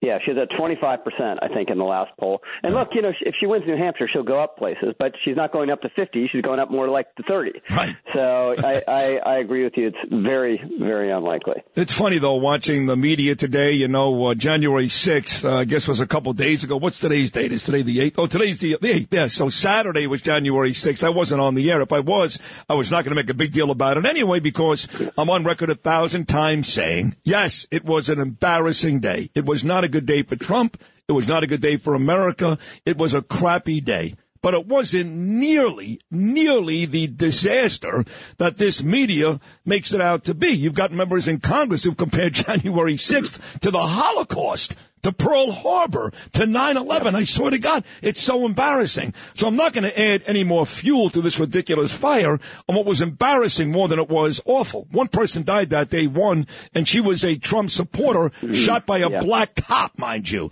But they're still going on and on because I guess Trump and at least Stefanik agrees that the folks that were arrested on January 6th, this is unbelievable. They're still in jail, some of them, in solitary confinement. You got people who've committed 10 rapes walking the streets of New York City. But these poor bastards who did nothing but enter the Capitol are still in jail. So I guess we refer to them as hostages, and that's all MSNBC and CNN want to talk hmm. about this morning. Yeah, no, I obviously agree. It was an, an embarrassing day, but you're not allowed to say this, uh, you know, in the mainstream press. But if there had been adequate security, you know, some guys would have shaken the barriers, you know, and and there, there would have been a, a huge phalanx of cops that they wouldn't have been able to breach, and a couple would have hit a cop or something and been immediately arrested. No, and everyone else would have gone home, you know. Right. And, and we, we'd never talk about January 6th uh, again. Now, some of these guys, you know, they're clearly being overcharged, and uh, but some, you know, they they uh, they they assaulted cops and, and broke in to try to disrupt this proceeding. And that's that's very bad. But hostages, you know, I, I think these individual cases should be looked at for you know commuting sentences and all the rest of it. But hostages is what happened on October seventh. Yeah, fair enough. so enough. That that that yeah. that word is is too far for me. But you know, it just shows that that uh, this is not news to anyone. Elise was auditioning for for Veep in that interview. And for those purposes, I think she did a very good job. Yep. And you just got to be uh, on the media uh, in the media when you're talking about Trump and you want something from Trump, you got to be all in, 110% in. Yep. Now he wants you to push back occasionally in private, but not in public. So uh, she clearly wants a job and probably helped herself. I like her. She'd be my choice. We've been over the Nikki Haley discussion already. Bannon will join me in about an hour. He can't stand Nikki Haley. So I think Elise is uh, probably the uh, the right choice for that. And again, uh, Iowa caucus now, once again, just a week away, and just nothing, nothing here out of uh, Biden. You know, uh, Bill uh, O'Reilly does this piece every morning on the show, Rich, before you come on. And he talked about what do Joe Biden and, um, excuse me, what do Donald Trump and Benedict Arnold have in common? And the answer is both are considered traitors by Joe Biden. Mm-hmm. And that's going to be his his platform because you know he's done nothing. He's had a couple of bills that were really not very good that he boasts were great, which of course they weren't. And there's two world wars, and uh, everything is more expensive in America today. It's a complete mess. But outside of trying to make Trump look like this demon, this devil, what else does Joe Biden have? Yeah, that's what he's, he's got. You know, they they got to hope the the economy holds up and, and and gets better. But we'll hear this Valley Forge speech over and over again. You know, and, and the logic of it is, if the constitutional republic is really at stake, you know, if Trump wins, it's all over. Joe Biden should step down now and say, I, I'm going to let you know Mark Warner or some inoffensive Democrat who would very very likely beat Trump run to save our country. Wait, you, you think you think you think Mark Warner can beat Donald? You don't really believe that? I do. Mark I do. Warner? I think someone who someone I think Kurt just- Warner has a better chance. I think someone who's just a, a, a moderate seeming, sentient, uh, capable young Democrat would would have a major upper hand uh, against Trump. But Biden is none of those things. And you know, he also said that he's gone to the funerals of all the officers killed on January 6th. It's a lie. That's a lie. He's just making it up. He said that uh, Not one died. The, the nut job who attacked Paul Pelosi, Nancy Pelosi's uh, husband, was a MAGA extremist hyped up on Trump lies. The guy's a lunatic, like Right. a certifiable, certifiable lunatic. So the other thing is like, if you're going to defend, you know, righteousness and all, d- don't tell lies in the course of it. And then, you know, he can't get off the stage. He can't. He, he's confused at the helicopter where to go to go home. I mean, th- this guy is a debacle for them, just an utter debacle. But this is all he got. He's got, and he's going to uh, ride it as as long as he's standing. You know, I remember when it was my idea to have you on every week, you know. And uh, Bernard wasn't all for it early on. He's like, you know, he's a never Trumper. And I go, well, I don't care. Uh, but is he? Because every time he comes on, Larry, he, he actually says nice things about Trump. Yeah, but don't don't kid yourself. Don't kid yourself. But it is true. Bernie was right. You you were, I guess, in that camp, just like Lindsey Graham was. My cousin Norm Coleman. Now they've come around.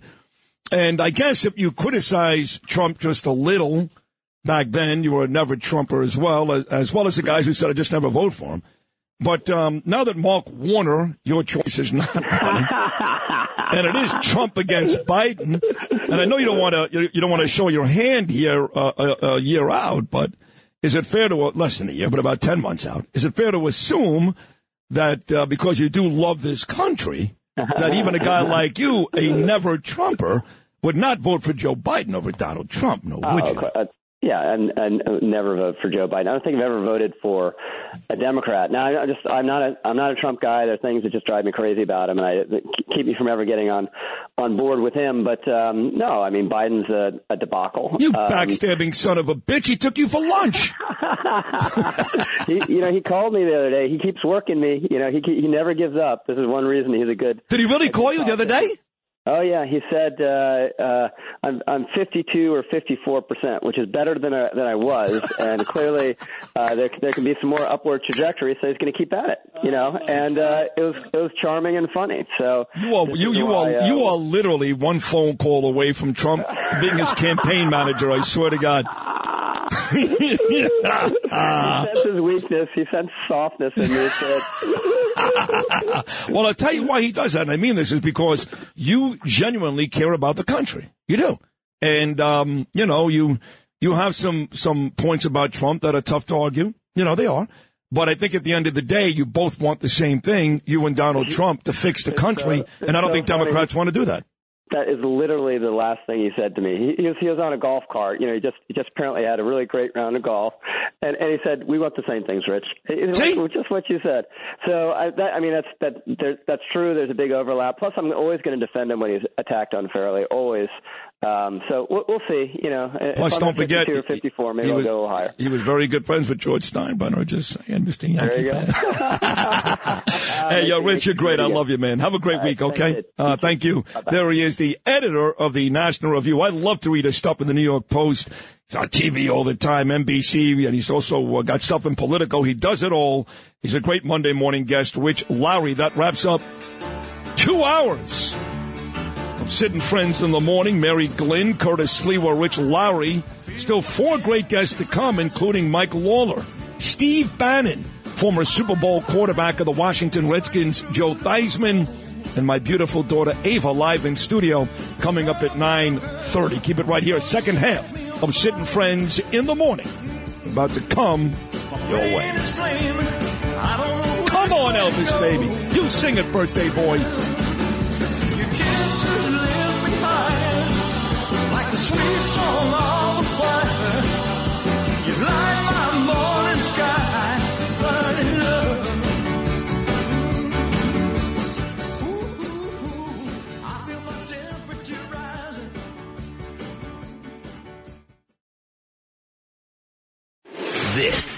Is Sid and Friends in the Morning. Entertaining and informative. Oh, you're my best friend. 77 WABC. Now to some breaking news to tell you about. Congress and the White House may be closer to avoiding a partial government shutdown. House Speaker Mike Johnson announced an agreement has been reached on top line spending levels. He calls it the most favorable budget agreement Republicans have reached in more than a decade.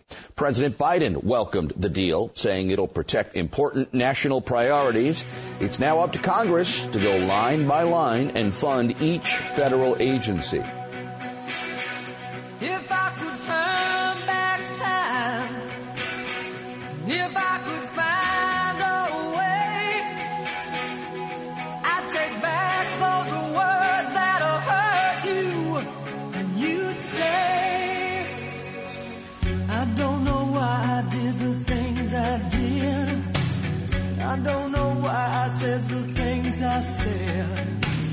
Rides like a knife, it can cut deep inside. Words are like weapons, they wound sometimes. I didn't really mean to hurt you.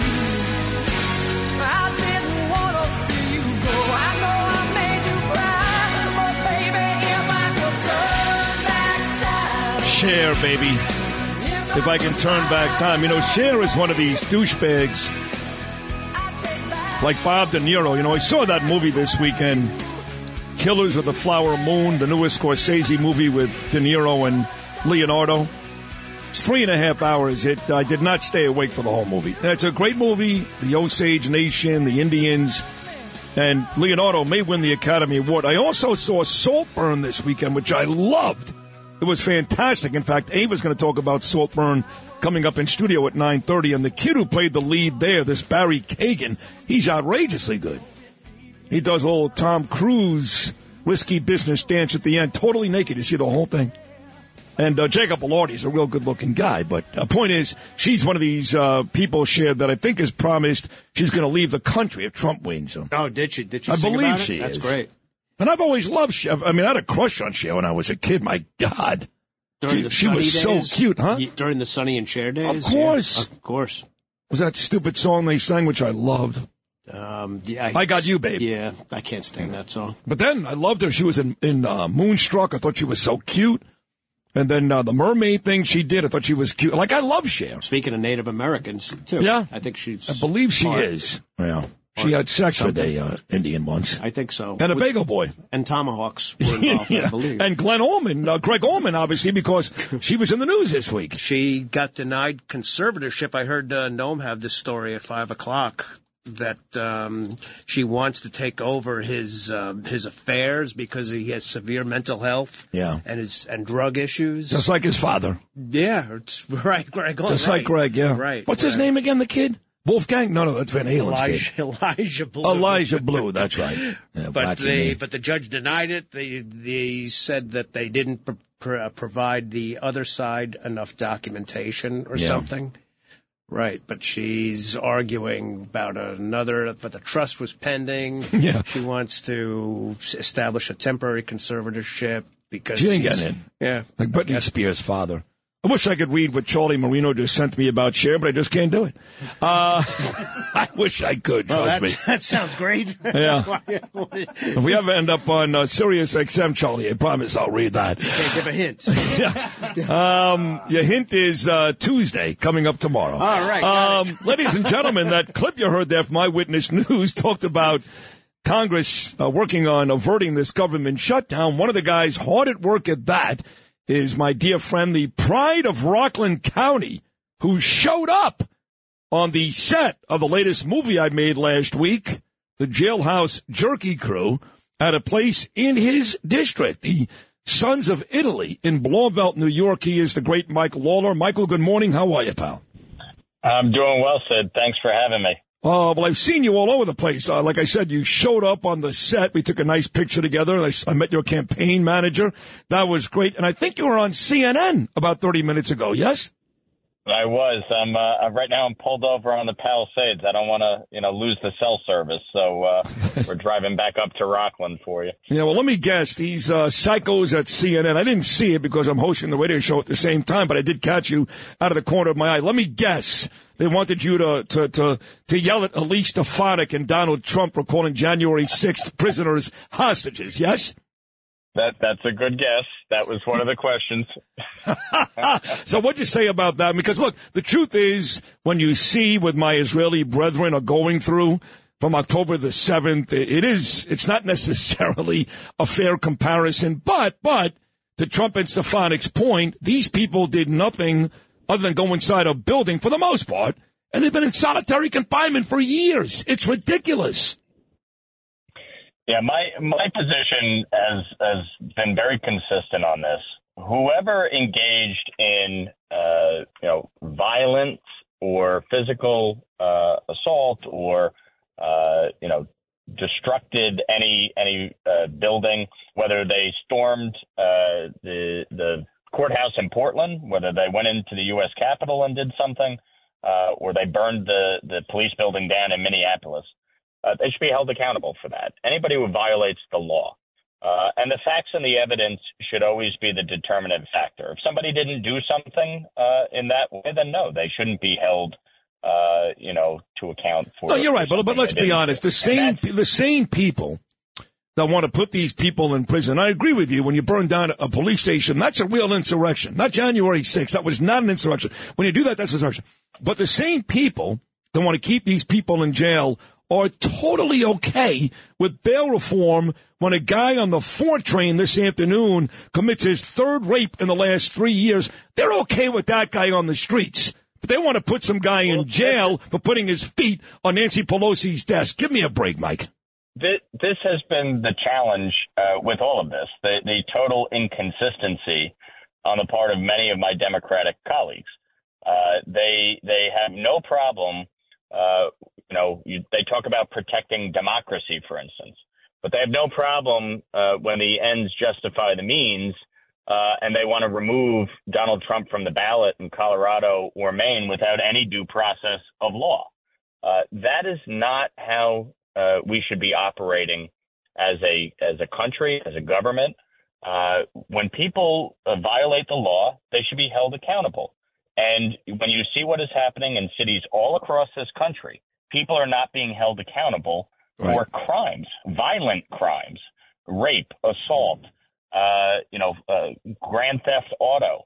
Uh, it is there is no accountability, and so that is where uh, many of my Democratic colleagues uh, have been so inconsistent and so hypocritical uh, in many of their comments about th- January 6th, when they don't want to see people held accountable when they seize control of a Portland courthouse Right. for almost a hundred days Correct. you know, and that's and that's where people are so frustrated with the uh, the duplicity of all. That's me. I'm furious. So uh, our friend Sean Hannity left Long Island last week. He moved to Florida.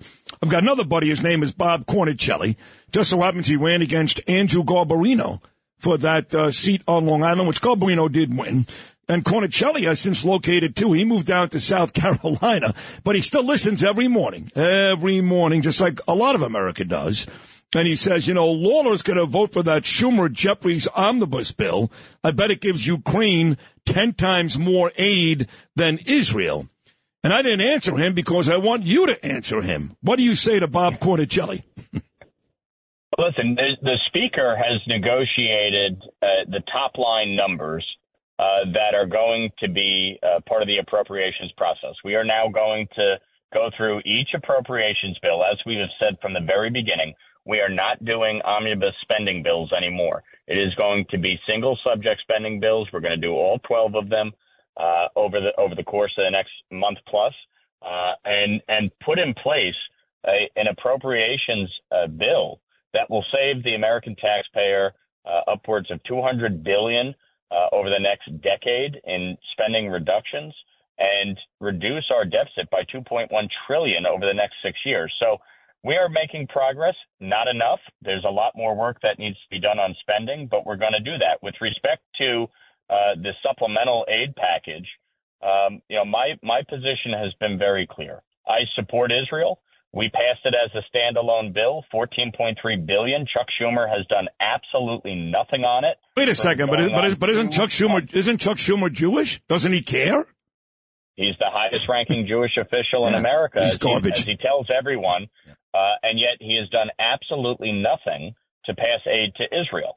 I support Ukraine. We will ad- agree to disagree on that. But when you look at the threats emanating around the world, There are no threats. China, God, Russia, and. Iran, Yeah, whatever. it is significant. Sure. It is significant. I agree. But yeah, we, are, we are going we are going to deal with the uh, with the supplemental, but as the speaker has said, it will not happen without border security.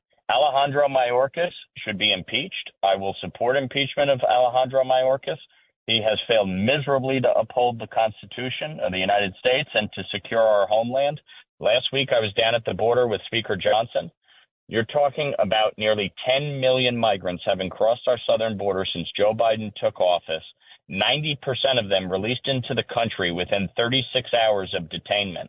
While we were there on the border, on the Rio Grande, we had 10 to 12 Venezuelan migrants cross uh, the Rio Grande right behind us, come up the, the uh, bank, and walk right through the barbed wire into U.S. custody and then they're going to be released within 36 hours. We saw a husband and a wife and two young children swim across the Rio Grande as we were doing our press conference. The media couldn't believe it.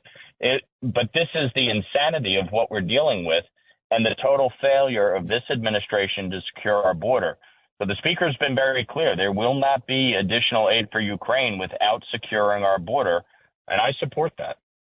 I think uh, one of the highlights of last week was that when you were down at the border, which is important, so thank you for doing that, Mike. you actually texted me about something that was said on the show. You were listening to this show when you were down at the border, weren't you? I was. I, I was getting ready. I put the radio on. I'm, I'm listening to Eric Adams say, you know, he's on the right side of history and, and Governor Abbott's on the wrong side. And I just it's it's mind numbing to listen to. Uh, it, the bottom line is New York City is dealing with a crisis of its own making because of its sanctuary city policies, the right to shelter, spending billions of dollars to provide free housing, free healthcare, free education, free clothing, free food. And then they're shocked, shocked that people want to come to New York. The reality is New York is talking about dealing with about 150,000 migrants. We've had nearly 10 million migrants cross since Joe Biden took office. So what New York City has had to deal with is minimal compared to what the southern border has been dealing with. These folks are overrun and they need our help. And it's the responsibility of Congress and the administration to act. House Republicans passed H.R. 2 back in May. Chuck Schumer has done absolutely nothing. Ungats, uh, as, as per usual with Schumer. It's nothing but a Sunday press conference and no results. Little uh, change of direction here. The second NFL axe has officially fallen. Ron Rivera, fired moments ago by the Washington Commanders. We knew that was happening yesterday. In fact, former Washington Redskin great quarterback Joe Theismann will join me coming up in about 45 minutes. So, so far, Arthur Smith fired by the Atlanta Falcons and Ron Rivera fired by Washington. So uh, the the clip that I played from Eyewitness News, Mike, they talk about averting a government shutdown. That looks pretty good. Yes. Yeah, I, I think we will avert it. Uh, obviously, you know, there's a bipartisan agreement between the Speaker and Senator Schumer on the top lines. It'll be a bipartisan agreement on the appropriations bills. It's a reality of divided government. We're going to have to make compromises. But the bottom line is there's going to be spending cuts for the first time in decades, uh, which is significant. And the fact that we were able to get that done with just having the House Republican majority uh, up against a Democratic Senate and a Democratic White House is significant. You know, on the way out a couple of weeks ago, the big story was the redistricting that these uh, Democrats are uh, able to pull off. And, you know, all of a sudden, really fine people like Anthony D'Esposito out on Long Island, Mark Molinaro, upstate New York, and you, Mike, my guy Mike Lawler in Rockland County. You know, all of a sudden, winning again is going to be a heck of a lot more difficult. I know you're running in November. I want to make sure my listeners realize that. I know we're all caught up in Donald Trump and we should be. We need Trump to win in a big, big way to save this country. But we need people like Mike Lawler to win too to save our state and this country. And now your job has been made a lot more difficult come this November. Yes? Look, I've won twice in two to one Democratic districts because I go into every community in my district. I talk about the serious substantive issues that we're dealing with, uh, and I make the case directly to the voters. Uh, we've had a very successful year so far legislatively as well as politically. I've raised 3.3 million uh, through 2023. Uh, but we're going to need all the help we can get. So if folks want to join us and support our efforts, they can text Lawler to 85007 or go to lawlerforcongress.com. We're going to win no matter how much the Democrats try to gerrymander my district because I stand by the people of my district. They know who I am, they know what I stand for, and I will fight for them day in, day out to make New York more affordable, safer, and more free. Uh, and that's what we need to do. We need to keep our Republican majority uh, we cannot go back to one party rule in Washington like we see in New York. We've seen what Kathy Hochul and Eric Adams and the Democrats in New York have done to our state. They have destroyed it. There's a reason people are leaving this state in droves. There's a reason we lead the nation in outmigration. It has nothing to do with the weather and everything to do with the disastrous policies like high taxes, reckless spending, and cashless bail, disastrous public safety policies that have made us less safe, less free, and less prosperous. Well said. Is that uh, the number four or the, the word FOR? FOR, lawler4congress.com, or text Lawler to 85007. My man, I look forward to the victory celebration at uh, Joe and Joe restaurant. My dear friends up there, Rocco and Stevie and the whole crew, where you joined me the first time. You came to my book signing to Joe and Joe. You came to watch uh, the movie on the set at Sons of Italy on Friday. You are truly a good friend. I wish you the best. Thanks for this great appearance. We'll do it again very soon. Thank you, Mike Lawler. Thanks, Sid. All the best. You're the man. Mike Lawler, pride of Rockland County right there.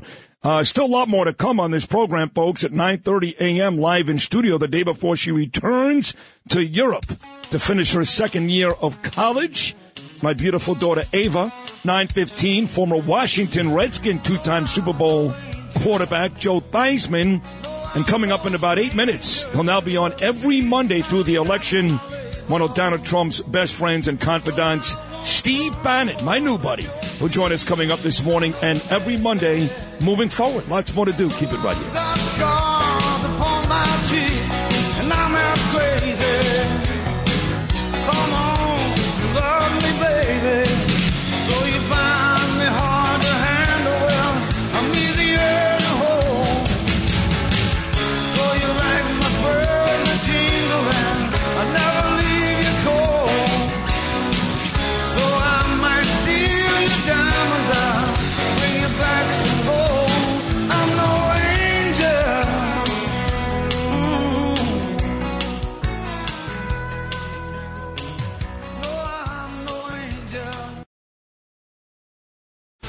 This is Sid and Friends in the morning. 77 WABC. Let's start in the NFC. Dallas will be the two.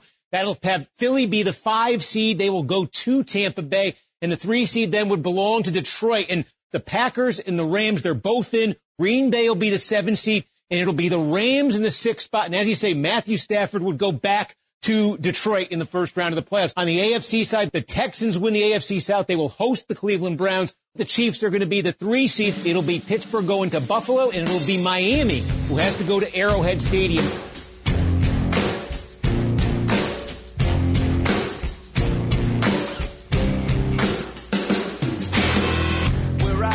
From isn't all that great. My automobile is a piece of crap. My fashion sense is a little whack, and my friends are just as screwy as me. I Next uh, month or so promises to be very exciting. First of all, hello to Paul Colucci sitting in um, behind the glass with Lou and Justin today. The father's a great guy, and he is too. So good morning to you, watching the show for the first time. Hooked like the rest of America, man. It's like a drug, this show. Where else can you go from talking to Mike Lawler to talking about the NFL playoffs to Steve Bannon to my daughter talking about Saltburn to Joe Theismann talking about a Raider Redskins Super Bowl? Nowhere. Nowhere. Nobody can do that. Nobody. Only me. Well, maybe Keith Olbermann could in his day, but he's such an asshole. And um, anybody else out there that uh, does this, sports and politics? I think there's one other guy, but uh, I forgot who it was. So I know Keith was kind of the first. Keith Olbermann. Yeah, I remember him. The NFL playoffs are, are set. I know you do. Saturday, you get the AFC matchups. 4:30 from Houston. But what a great story this kid C.J. Stroud was this year, the rookie out of Ohio State, who won Rookie of the Year, over 4,000 yards, and the Texans they won the AFC South. Unbelievable. Jacksonville just completely crapped the bed. So Houston will host Cleveland and Joe Flacco late Saturday afternoon. Then Saturday night, Arrowhead, your defending champs, the Kansas City Chiefs. They'll host the Dolphins, who also fell apart late in the year. Three games on Sunday. The Bills, who end up winning the AFC East, they beat the Dolphins on the road yesterday. They'll host the Steelers. Mike Tomlin back in the playoffs at one. Then you get the Cowboys hosting the Packers. That's at 4:30 on Sunday. The Cowboys win the NFC East, and the late game Sunday night, 8:15. The upstart Lions, the NFC North three seed, they'll take on the Rams, and then finally Monday night, Baker Mayfield and the Bucs, seemingly the worst team in the playoffs, will take on a team playing the worst football going into the playoffs, and that's Justin Ellick's Philadelphia Eagles. So that is your uh, NFL playoff schedule coming up this weekend. The Falcons have fired their head coach, Arthur Smith. The Commanders, formerly the Redskins, have fired their head coach in Washington, Ron Rivera. And the world is waiting to see, even bigger, I think, than the Super Bowl, is what will Bill Belichick do next? He is set to meet with Pats owner Robert Kraft later on today. And tonight, we decide our college champion, the Michigan Wolverines, taking on Washington in the state of Texas. Michigan right now a four and a half point favorite. So you're all set. We'll talk to Steve Bannon about my guy Donald Trump coming up next. 77 WABC. This is Sid and Friends in the morning. No, I get by with a little help from my friends. Little Chicago for you. 847. That football game tonight to decide the college champion between Michigan and Washington, ironically, off of James Flippin's last report, will be played in the state of Texas in Houston. Two moves that I made that are new to the show here in 2024 that I love include two new weekly guests every Wednesday. Every Wednesday at 9:15, the great judge Jeanine Pirro will join us. And this one I'm really excited about, and that is every Monday at about 8:45, the great Steve Bannon will join us. So without further ado, here he is, my man Steve Bannon. Steve, happy New Year, buddy. How are you? Uh, Sid, thank you, and thank you for having me on every uh, every Monday. Great way to kick off the week. Well, thank you. You're telling me I'm the one who should be thanking you. I know you're busy. You got your own War Room show, which does incredibly well, and lots of smart folks. In fact, only smart folks listen to that. No dummies. Uh, so thank you for, for hopping on. Look, Iowa's a week away, Steve. All the conjecture, all the talk, all the back and forth, the DeSantis, Haley, you know, fat, stupid Chris Christie, that backstabber is still out there dating back to the days of Asa Hutchinson and Tim Scott.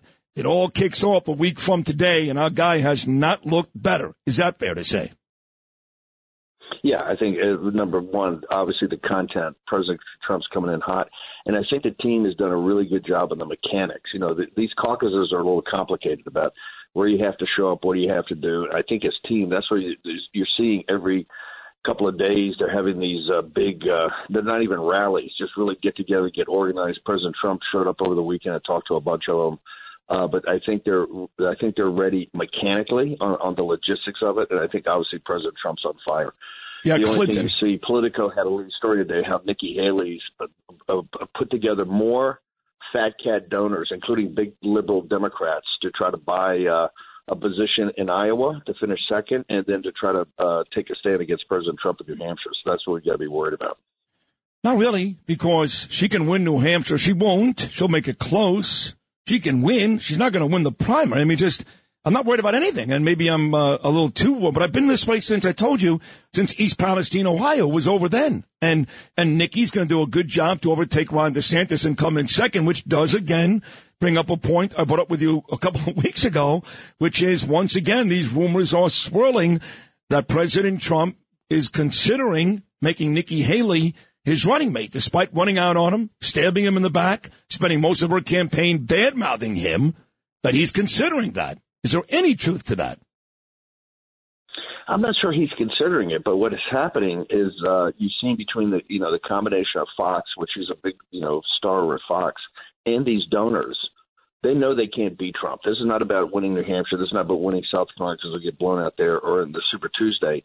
Is to make the case that uh, she can consolidate that 15% of the Republican vote that's never Trump and that she rightfully has a place on the ticket. That's what we have to worry about because I think Nikki Haley on the ticket with President Trump would be a disaster. I mean, he's pretty adamant right now, but you know how, you know, money talks and these big donors, that Politico story you should read, it, it's pretty brutal. I mean, she's put together a collection of the biggest Republican rhino donors, plus guys like Reid Hoffman. I mean, absolute Trump haters that are pouring money into a campaign. In fact, Politico said they've never seen as much money come into a campaign. She, she is outspending President Trump and DeSantis on TV right now combined. That's how much money she's raised that quickly. So she's going to be a concern. You have to take her, you know, anytime somebody's got that much money, you have to take them seriously. Fair enough. Uh, the other lady that seems to be garnering some steam is Elise Stefanik, and uh, you know she came out and kind of backed Trump on the hostage her, talking about those people that have been I mean, it is ridiculous that they're still in prison since January 6th. I know that was two days ago. I paid no attention to it. I really didn't. But they're talking about it, this whole crooked media. And she came out and basically uh, supported the president. And after the work she did on the Hill, tearing apart the presidents of Harvard, MIT, and Pennsylvania, she is really on fire the last couple of weeks. What are your thoughts on Elise? She's absolutely on fire. And that uh, interview, if your audience hasn't seen it, make sure you try to get to the Meet the Press yesterday with Kristen Welker. I mean, she was on fire. She had him braced up on the Jan 6. And she said, logically, because they asked her, will you certify the 2024 election? She says, hey, if it's fair and, and honest and we can validate that, that we didn't have the problems yet in 2020, yes, but until that time, I'm not going to make a commitment. And NBC's head melted. I mean, the the uh, progressive left was in full meltdown yesterday. Stefanik's on a roll. You know, she she set the table to take out the presidents of uh, Pennsylvania, University of Pennsylvania and Harvard magnificently, right? She she knows how to not just hold a hearing, but how to get viral moments out of it that prove her case. Um, you know, she's on a roll right now. You know, she's been very strong in Israel. Uh, she's been very strong on national defense. Uh, I know President Trump thinks very highly of her. She she's taken the lead in defending President Trump against all this legal situation. And yesterday she had a star turn. I mean, she she had the liberals' heads up. She said, "I'm not going to sit here and give you a blanket uh, commitment that we're going to certify 2024. We have to make sure this thing's not stolen like 2020." And they went into full meltdown. And that that is pure MAGA right there. So I, I'm, I think people are very impressed with her. She's going to get a lot of notice. What do you think about uh, where Joe Biden is today? I mean, uh, cl- clearly that's a silly question because you know where he is today. He doesn't even know where he is today. yeah. and, and President Trump took him apart pretty good in Clinton and Iowa over the weekend. But I'm talking about just policy. Is, is there any possible way? I know we can't find the stage. I mean, Trump was uh, funny as he always is. But uh, talking about policy alone, is there any possible way? I, I, I, I I keep my eye on this General Austin thing. I think you're having a big scandal broke overnight. President Trump came out last night, concurred with us that Austin's got to go. Th- This scandal is huge. There's only by law the national Com- the National Military Command Authority is a law we've had since the beginning of the nuclear age that the Secretary of Defense must always be available to the president. Remember, the president makes a commitment to, to use nuclear weapons or to use military force. It has to be executed through a person. That the execution actually is the uh, Secretary of Defense. Austin was gone for five days. Three days, they didn't even know where he was. He was in the This is a hospital, I think, right? I think I, in a in an ICU unit and didn't tell anybody. His deputy didn't know. The undersecretary didn't know. The chain of command didn't know. And Biden's White House, Jake Sullivan didn't know. Remember, Sid, we had I think three or four terrorist attacks on our troops on on the carrier battle group in the Red Sea and the, and the troops in Iraq. And and and the question's got to be who was talking. How did the Secretary of Defense communicate with anybody? This is a scandal. I think you're going to see five or six heads roll over either at the National Security Council and the Secretary of Defense. I think Austin's gone. I think this shows you that Biden. Look, Trump, you get stability. Trump, you get peace and prosperity from a strong guy.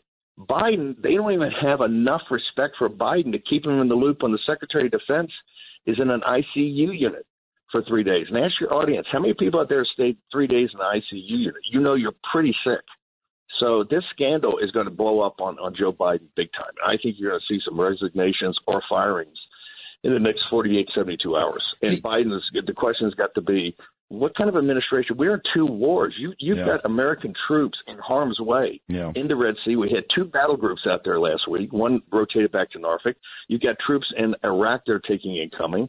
Uh, the Israelis today let loose on Hezbollah, uh, you know, the Persian uh, militias up in Lebanon. You've got an active hot war in the Middle East. You've got all kind of problems in the South China Sea and Taiwan. And the commander in chief is not directly talking to the Secretary of Defense. This thing's going to explode today. No, it's not. In Washington. No, it's not. And I hate saying that because if it was Trump or Republican, it would. You'd be 100% right. But it's not. I can't tell you, Steve, how many times over the last eight years Democrat leaders have done stuff where the next morning me and Bernie were like, they're going to jail. Oh, this is going to be a big deal. And nothing happens. Joe Biden's not going to fire him because then Joe Biden admits he did something wrong. Let me explain this to you. You're right. It should be a big deal. Nothing's going to happen. Nothing. Well, let's. I tell you what. If we do our job, I I I, I commit to you that something will happen. So let's we'll we'll go to work today and make sure this thing becomes a firestorm. Because you're right. You're 100 percent correct. They got the protection of the media, they got protection of the donor class, but these types of things, when you're starting to put our troops and American security in harm's way. Somebody's got to pay a price, and I think this on this one, Joe Biden and his his illegitimate regime has to pay a price. Well, please go out there today on your tremendous show, which everybody listens to. Go out there and kick his ass and make sure Lloyd Austin and Joe Biden and all these creeps actually do suffer some repercussions. Again, I hate to be so cynical, but just doing this every day for the longest time. These Democrats do what they want and they never get into trouble, whether it's Hillary or Cuomo or Biden or, or a handful of these guys. Anyway, uh, I, I love the fact you're on every Monday. You were brilliant again today, even pointing out the Lloyd Austin thing is a very, very big deal for my audience. So thank you so much for another great appearance. We'll do it again next Monday. God bless you. Sid, thanks so much for having me on. Have a great week. You too. There he is, the great Steve Bannon. Another great performance, another great appearance by Bannon. Now here, 845 every Monday morning. That is a big score for Sid and Friends in the morning. And that wraps up hour number three. Boy, what a show today, folks. I'm Mary Glynn, the head of the Rockaway Republican Club, getting us going. Curtis Sliwa, Rich Lowry, Mike Lawler, and Steve Bannon. Big nine o'clock hour is still to come. In Washington, they fired their head football coach. And my first guest in the nine o'clock hour, he quarterbacked the Washington Redskins to consecutive Super Bowls, Super Bowl 17 and 18. He's also a Republican. My friend Joe Theismann will join us at 9.15. Then live in studio, my beautiful daughter Ava, before she goes back to college in Europe tomorrow night. Fourth and final hour coming up.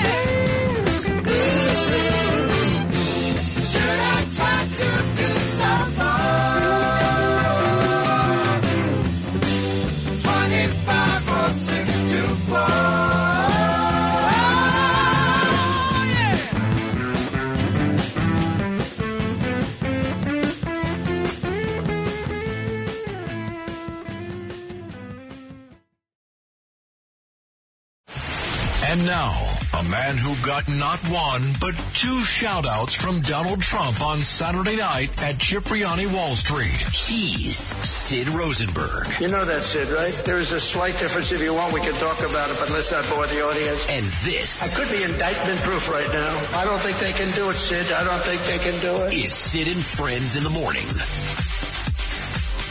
Theismann back. Looks off to the left. And he fires it out there. Intercepted. Jack Squirek. Touchdown Raiders. I don't believe it. Holy Toledo.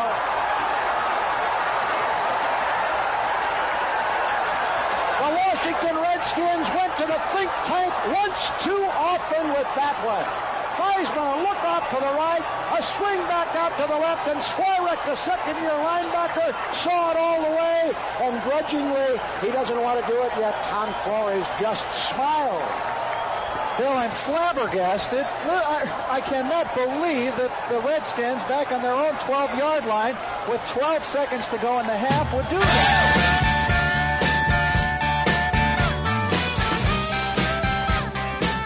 You know, just such a douchebag, Lou. I didn't play that to embarrass my friend. I mean, let me just say this. Between 1974 and 1985, Joe Theismann distinguished himself as one of the great quarterbacks in the league. He was not good, he was great. And any quarterback who goes to any Super Bowl is great. Super Bowl 17, he helped the Redskins along with John Riggins blow out the Miami Dolphins at the Rose Bowl. 18 was rough. I get it. Marcus had a big day. The only reason why I played that, and I know Joel appreciate this, is because the guy that made that play, Jack Squirek, died yesterday. I, that's big of you. I'm sure Joe Theismann feels badly. I always liked Joe Theismann. You didn't care about Jack Squirek? No, Jack Squirek. well, he's a mortal enemy of of mine, the Giants. I mean, Was he? Oh, Theismann was. Yes. Good morning, Margo. How are you, sweetheart? I love you. The great Margo Catsimatidis looking beautiful as always. Good Monday morning. I'm sure Joe feels terrible. You know, Joe's the type of guy. By the way, Joe felt bad for Lawrence Taylor. You know, when Joe was a guy who was who was writhing in pain, laying on the ground, and his brilliant career was over, he felt bad for LT. Joe was a good guy, unlike you. You are a horrible person. How can you feel bad? You just for, are. You're just a LT? horrible person. God. LT? So the uh, the Redskins, I don't call them the Commanders. I don't care who's mad at me. Even even Joe, I don't care. The Redskins fired their coach this morning because he sucked, Ron Rivera. So he's the second coach to get fired. The Falcons fired uh, Smith. He sucked too. And uh, now Washington uh, needs to, to get back to where they were when Theismann was there. And then he went on to have this great TV career. I thought he was terrific on ESPN. And he's been coming on my show for years. And he's a great I'm serious now. A great entrepreneur. You see Joe Theismann on CNBC, Fox Business, because he left the NFL too early, I'll admit that. He got hurt. And he was smart with his money. He's got restaurants, all kinds of businesses. So here he is, the former Washington Redskin great as we start the NFL playoffs this weekend. Joe Theismann. hey Sid, have you ever heard the term open mouth insert foot? I have, and that's why I've been so successful during my career. Very, I, I learned from the best.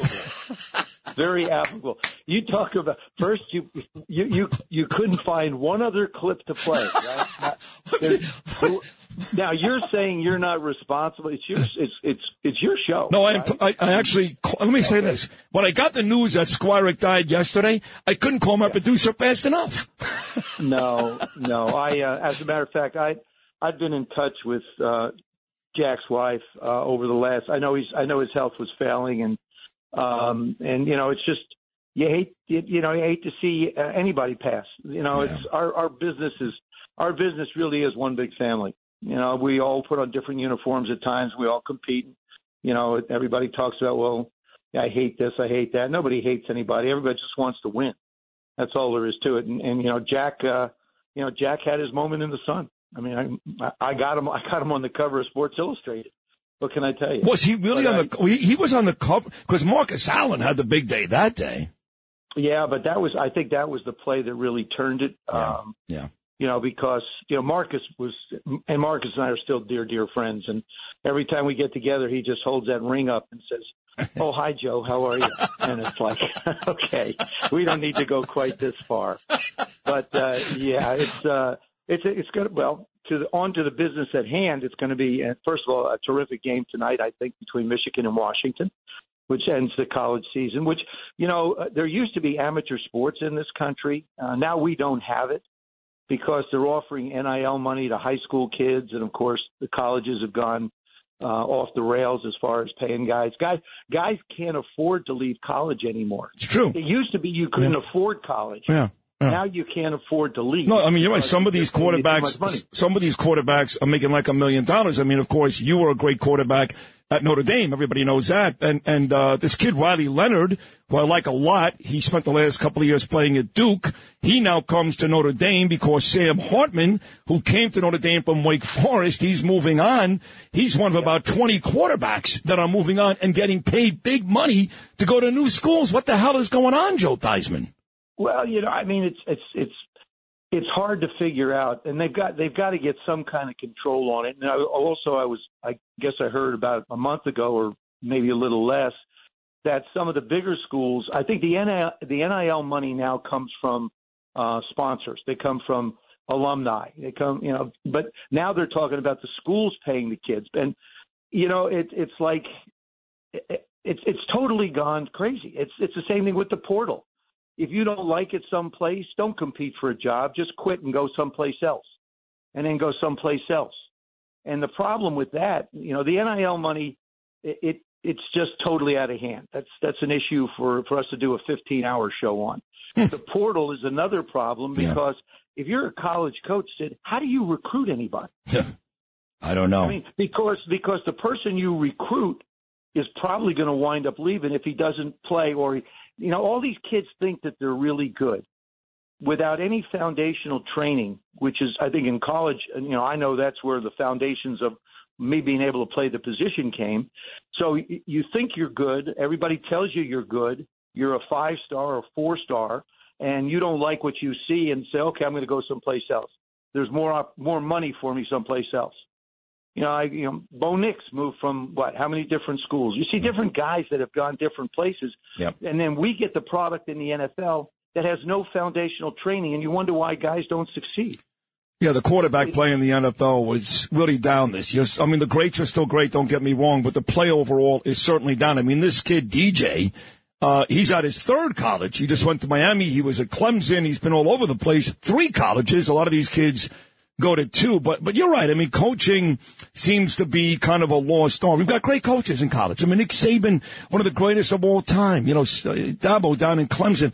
In the NFL, you were lucky. Now, well, you were drafted by Don Shula, of course, but you played for Joe Gibbs, one of the greatest coaches of all time. But, but people of this generation are quick to say, no disrespect to Shula or Halas or Brown or Landry or Gibbs, the greatest coach of all time is Bill Belichick. I could argue that. I mean, the guy that actually mentored him, Bill Parcells, had success in four different cities. But if you want to agree with Belichick, that's fine.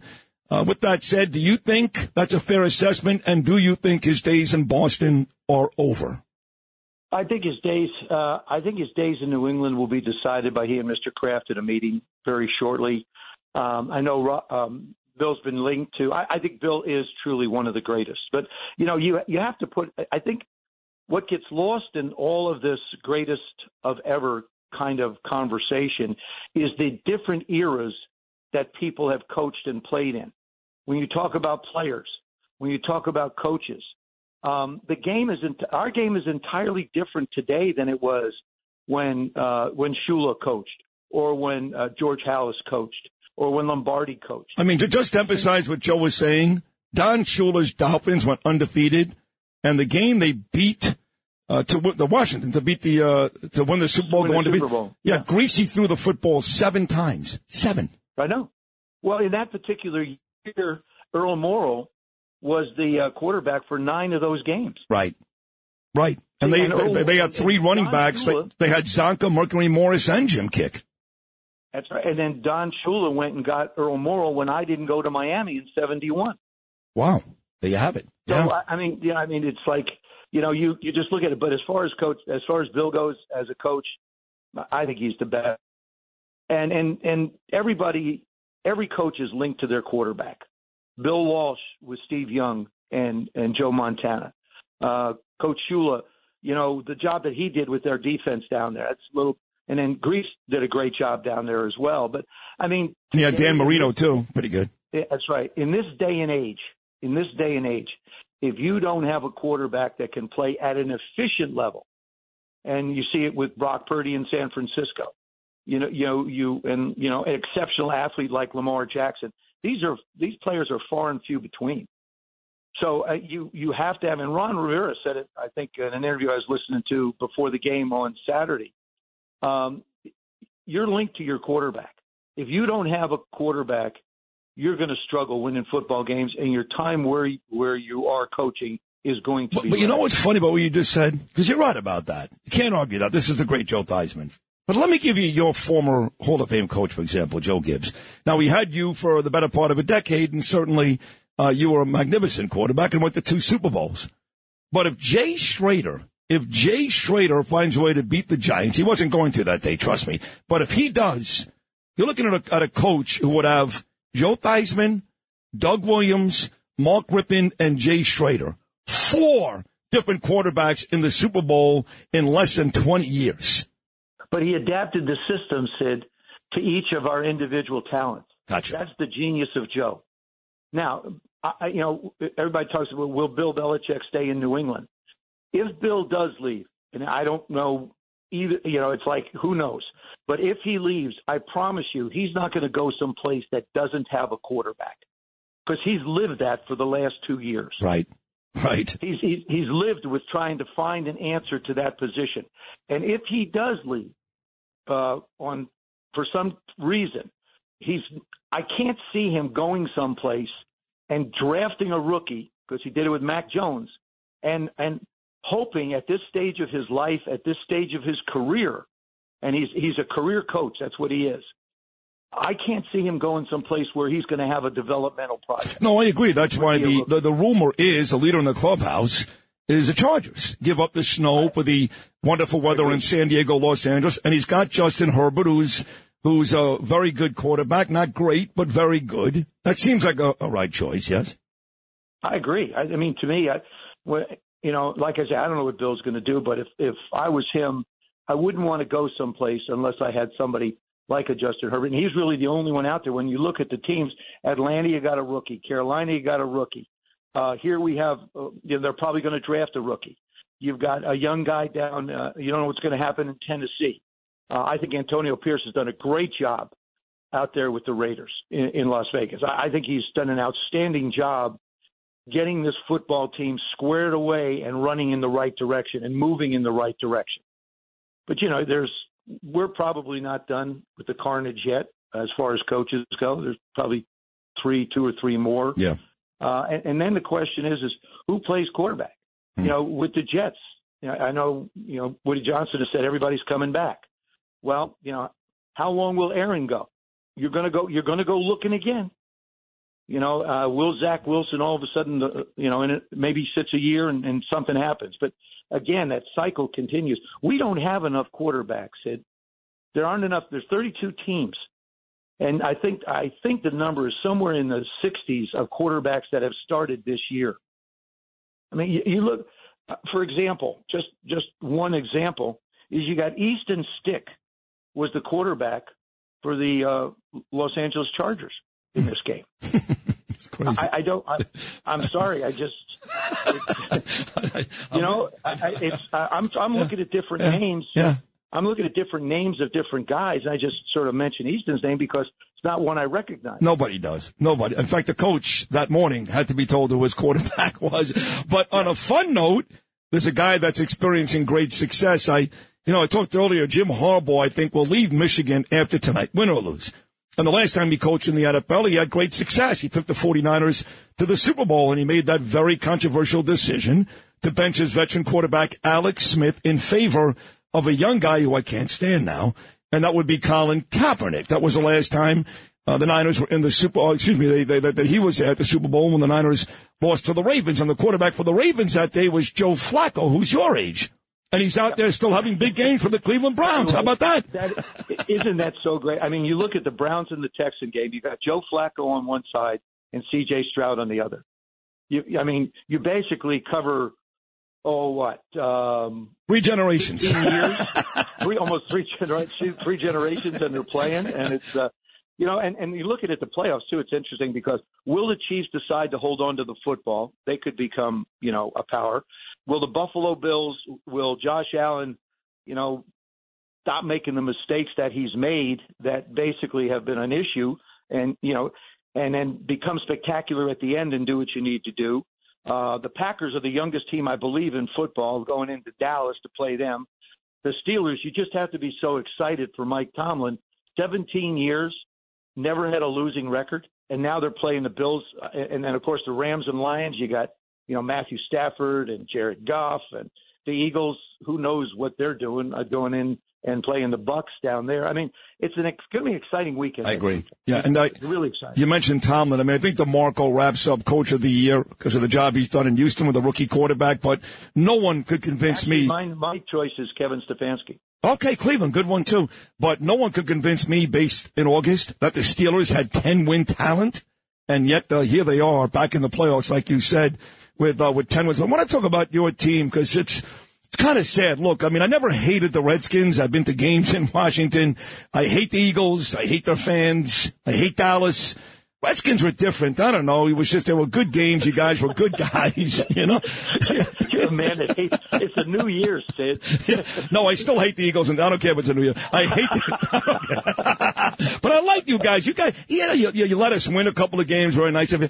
Um, but, but, but you guys in those 70s and 80s with Gibbs and you, and, and as I said, even further with the Rypiens and the Doug Williams, the standard of excellence. And it's been a long time. I mean, I know you're probably friends with Daniel Snyder, but he was a disaster. Now you got this new ownership. Let's see what they do. For starters, go back to Redskins, not Commanders. That's stupid. But uh, on a secondary level, when will this team? What do they have to do to get back to being a big time football team? You know, it's funny. In our business, um, you can go from last to first in a heartbeat. Now, in this division, it's going to be a challenge because the Cowboys are a very talented football team. The Giants proved over the last month of the season that um, they can be one tough out. And the Eagles, you know, who's going to stay, who's going to go? Uh, they're I don't they don't even know who they are. Uh, as far as Washington goes, you've got a, a fair amount of cap money, somewhere between 75 and 90 million, I think, in cap money. You've got the second pick in the draft. I think um, with you've got five in the first 100. I think one of the glaring weaknesses of this football team has been to find an offensive line that uh, doesn't get run over. I mean, in, in Sam Howell's defense, and he's he's a young kid, never seen a lot of stuff, but he got sacked oh, close to s- almost 70 times. But that doesn't even count the hits, Sid. That's just that's just sacks. Right. And then you you got to figure there's another hundred plus times where he's been beat up in the pocket and and taken a pounding. So, um, you know, I, I think the line is a place they have to go. But it's a football team that has what's called draft capital to be able to make a difference. They've got money from a free agency standpoint. And the one thing about the Commanders, as they are referred to today, I was a Washington Redskin and very proud of it. Damn right. Um, was the fact that they, they they're they're in a position where they have that opportunity to be able to pick and choose right now, which is probably tougher than a lot of things because you need a lot. Yep. So so you need a lot. Now all of a sudden you got to figure out what's the priority going forward. And you know they'll they'll you don't know what they're going to do with their general managership. You don't know what they're going to do obviously from a coaching standpoint who's going to be the person that comes in and plays. So you know there's there's a lot going on uh, on this football team and I mean you look at the games they almost beat the Eagles twice. Right. They they went toe to toe with the Giants. I mean, you know, hindsight's twenty twenty, but this football team was probably three plays a game away from having a better record. I've been hearing that for 20 years. 20 years I've been hearing that. Yeah, well, There's no moral victories, as you know, on Sundays in the NFL. exactly right. There's W's and L's. Right. I mean, you go from Sonny Jurgensen to Billy Kilmer to Joe Theismann. You win a damn football game. Damn it. Enough of this. Uh, we were close. I mean, it's got the guys got to fix that down there. Now, most importantly, Joe, one of the reasons why I love you is you, your football knowledge is superior to just about everybody on the show, including Phil Simms. I'll tell Bill that. If I call Simms right now and tell him Theismann knows more about the NFL than he does. Um, but but you're also. By the way, I, I like his glasses. I, I, I like him too. Yeah, he Phil looks- very, very, very scholarly Yes, with his glasses when he wears. Yeah. Yes. I mean, he never got better than a B at Morehead State. That's a whole other story. But uh, but you are a very successful businessman. You've come on my show for the better part of 15 years talking about your restaurants in Washington. You used to talk about how Obamacare was killing you to try to provide your employees with health insurance. You've talked about the state of the economy time and time again, whether it's CNBC or Fox Business. So on the way out, let's get serious. Uh, depending upon who you talk to, they still say, all of them, that we're faced with a recession not that far down the road, that the economy, despite Biden yelling and screaming about how successful Bidenomics is, is anything but. How does Joe Theismann feel about the economy today? Well, first of all, Sid, I I don't get into politics I know, anymore. I know, I, I know. think we're I think you know we're um I think we're at a crossroads as a country. There's there's so much divisiveness in so many different aspects of life, um, and, and it's it's a company it's a country that needs to be united.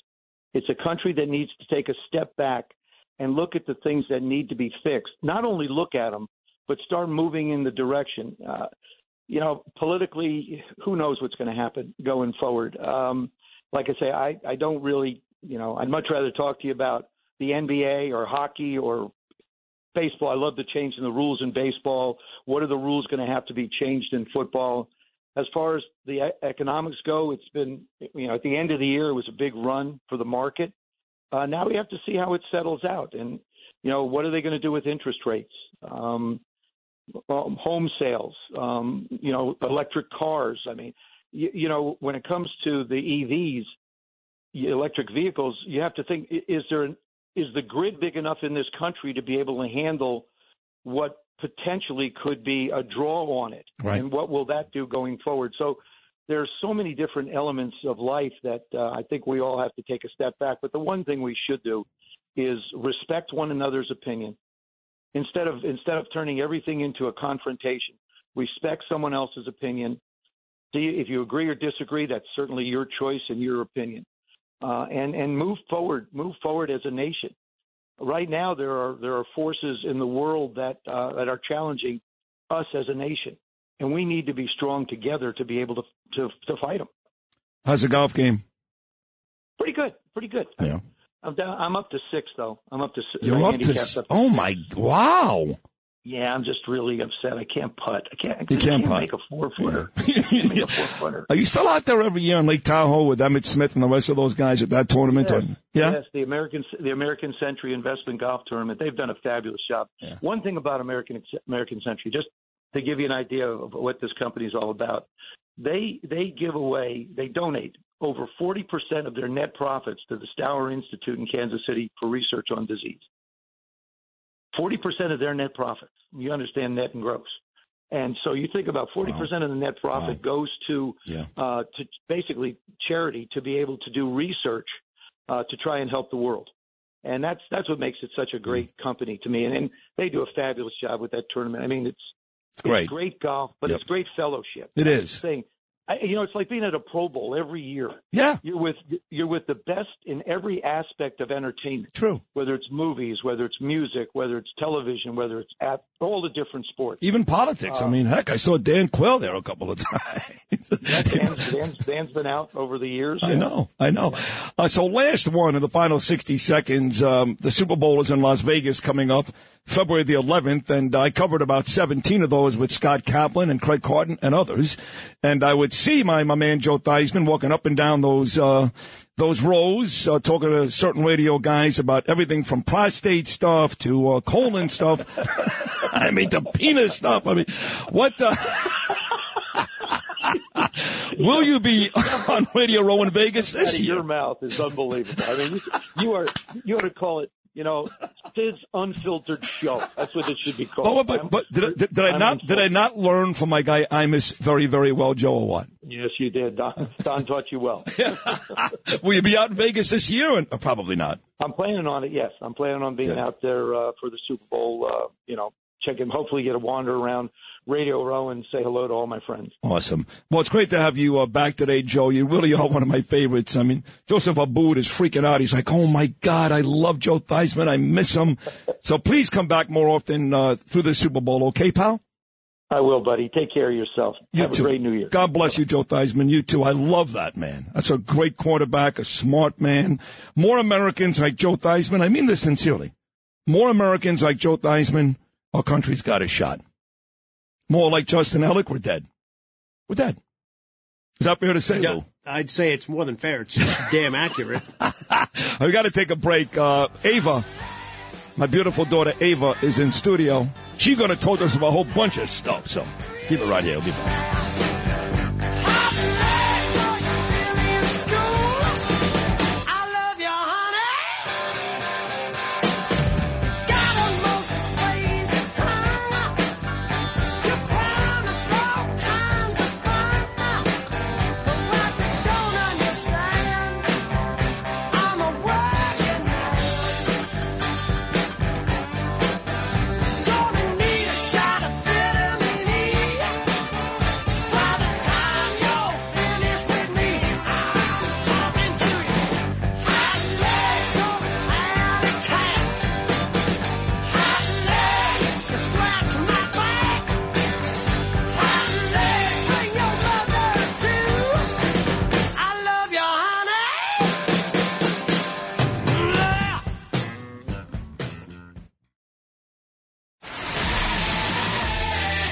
Friends in the morning. 77 WABC.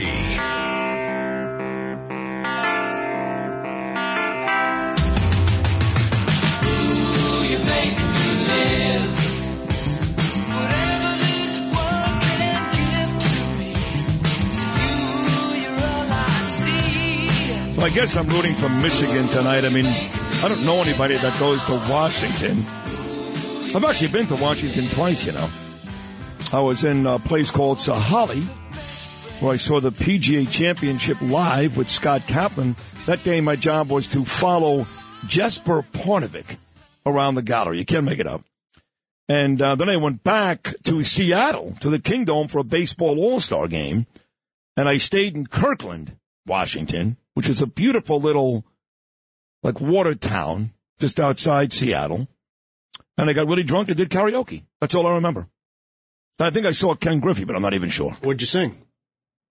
I sang um, Frank Sinatra, Snooze. The Summer Wind. Okay. And then I think I sang Hot Legs by Rod Stewart. No, you just, you just heard it. I don't remember what the hell I sang. but I've been to the state of Washington twice. But I, my family goes to Michigan. My sister Lizzie, and uh, my nephew, her son Jacob, and somebody else I know. I don't know. And Glen Rice, my good friend Glen Rice, who banged Sarah Palin, who's now banging Ron Duguay. Is that true? Well, yeah, I think it is. I don't know why I'm asking. yeah, I don't know. I don't know. I'm going to go with it. Yes. So. Good. Shout out to uh, Marty Feeney today. He owns Adrian's and um, what is that called over there? The part in between Rockaway and Howard Beach. Um, Um, uh, Broad Channel. yes, thank you, Lewis. And uh, Jack Manzo in New Jersey. He just texted. I have no idea what he wants, but he just texted me. So Everybody wants wants to talk to you. he's talking about illegal aliens in New Jersey. What do I care about New Jersey, Jack? I got them in, in my backyard. In, in um, no, yeah, they're walking into people's away. houses. It's- What do I care about Paramus? With better cars than us. Yeah. I mean, that, that call this morning from Mary Glynn that two of these people were sitting on the couch at a friend's house on 129th Street, that's not okay. Robbing stores in Kings Plaza? The hell's going on here? They going into Sorrentino getting food. And... No, they're not. No. Stop. No, I hope not. yeah. That's Go. funny. Uh, we'll take a short break. Uh, when we get back, we've had a tremendous show already. Mary Glynn, Curtis Sliwa, Rich Lowry, Mike Lawler, Steve Bannon, former NFL great Joe Theismann. But as Vanessa Williams once said, we save the best for last. My daughter Ava. Entertaining and informative. This is Sid and Friends in the Morning. 77 WABC.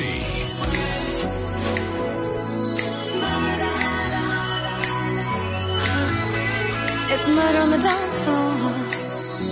But you better not kill the groove, DJ. Gonna burn this goddamn house right down. Oh, I know, I know, I know, I know, I know, I know, I know. About your Ava, what is the name of this song?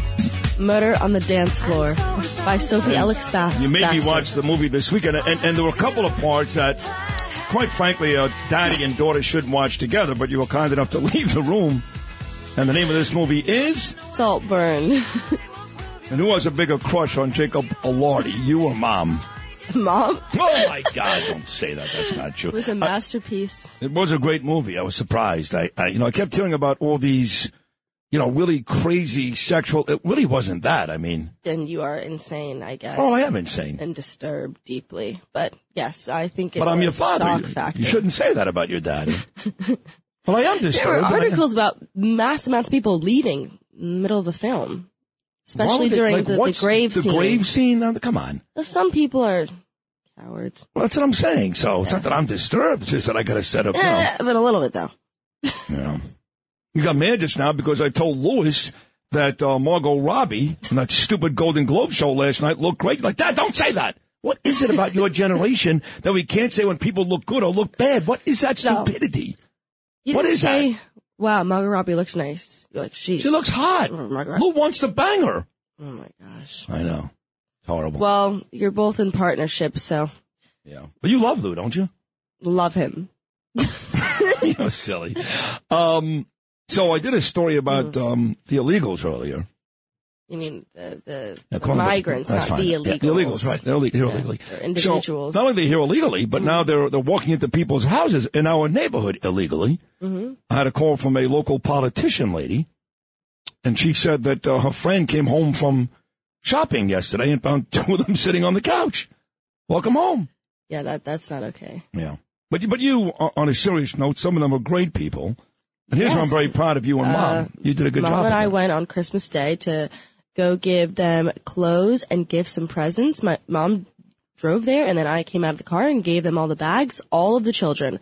There was an insane amount of children, an insane amount of people my age. Genuinely, um, there's so That's many it. children who were wearing socks and flip flops because they didn't have actual shoes, and it is Hmm. freezing out.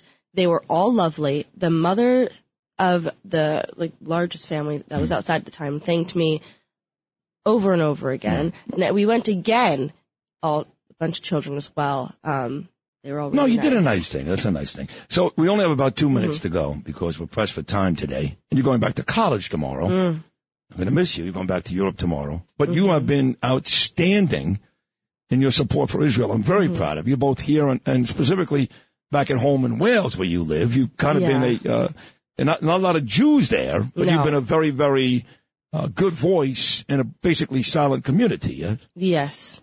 I'm hoping to become a part of the Jewish Society's committee team because the president is stepping down due to all of the stress from everything. So I'm hoping to step in and uh, I guess be a, a larger, uh, make myself a more important voice. Yeah. Yeah. That's awesome. And what does that take? You just they just say yes, or what do you have to do to make that I happen? definitely have to apply. Um, Yeah. but the the problem for me is I, I want I don't I know JSOC is meant to be like a an apolitical group, Mm. like the same goes for the Islamic Society, but I want JSOC to be a lot more resilient, to Mm. to actually ma- take a stand at least to tell everybody how the majority of JSOC feels. Like I don't know if you saw yesterday that came out with the few remaining female hostages. I saw that. Was horrible. Three months, yeah. They're all bleeding. Um, and Oh. it just it makes me really angry because I've always been dedicated to you know helping like people and victims of sexual assault. And when it took ages for most news outlets to condemn eh, the sexual atrocities and to, to independently verify it, but then you know you have a, a rocket that misfires from the Islamic uh, jihadist people, and then you immediately Blame say that was Israel. Yeah. To me, that just that's a definitely a, moral flaw. oh, no doubt. so, are you ready to go back tomorrow? You're going to miss us. What do you think? You know what? I'm I, I'm I'm grappling with going back tomorrow. I'm excited, but I also am going to miss you guys a lot. I've gotten very comfortable at home. I have to get Well, back at like you know Should be comfortable. Doing your house. things myself. Yeah, I hear you. Well, we're going to miss you. We love you, and I'm glad you stopped in today because I put you on every time you're here. yes, thank you. You're great. I mean, thank you, thank you. You're great, and um, we're, we're all very, very proud of you. And um, I know you're going to go see Olga, which is very nice. Yes. And then you're going to go to Gaby's basketball game, which is yes, even nicer. Yes, and I have a mock exam for tort law. Wish me luck, everyone. Okay. Well, good luck, Ava. I love you. Thank you for stopping by today. That is my daughter, Ava Caroline Rosenberg. She a good kid, man. It's a smart kid right there, and it's going to be a big time lawyer, my daughter. Big time lawyer one day. We're done. Louis, you were brilliant today. Justin Ellett, great job as always. Noam Laden, Paul Carlucci, thank you as well. God willing, as my friend Gene would say, we'll all be back for a 6 a.m. Tuesday show tomorrow morning. Until then, from all of us to all of you, peace!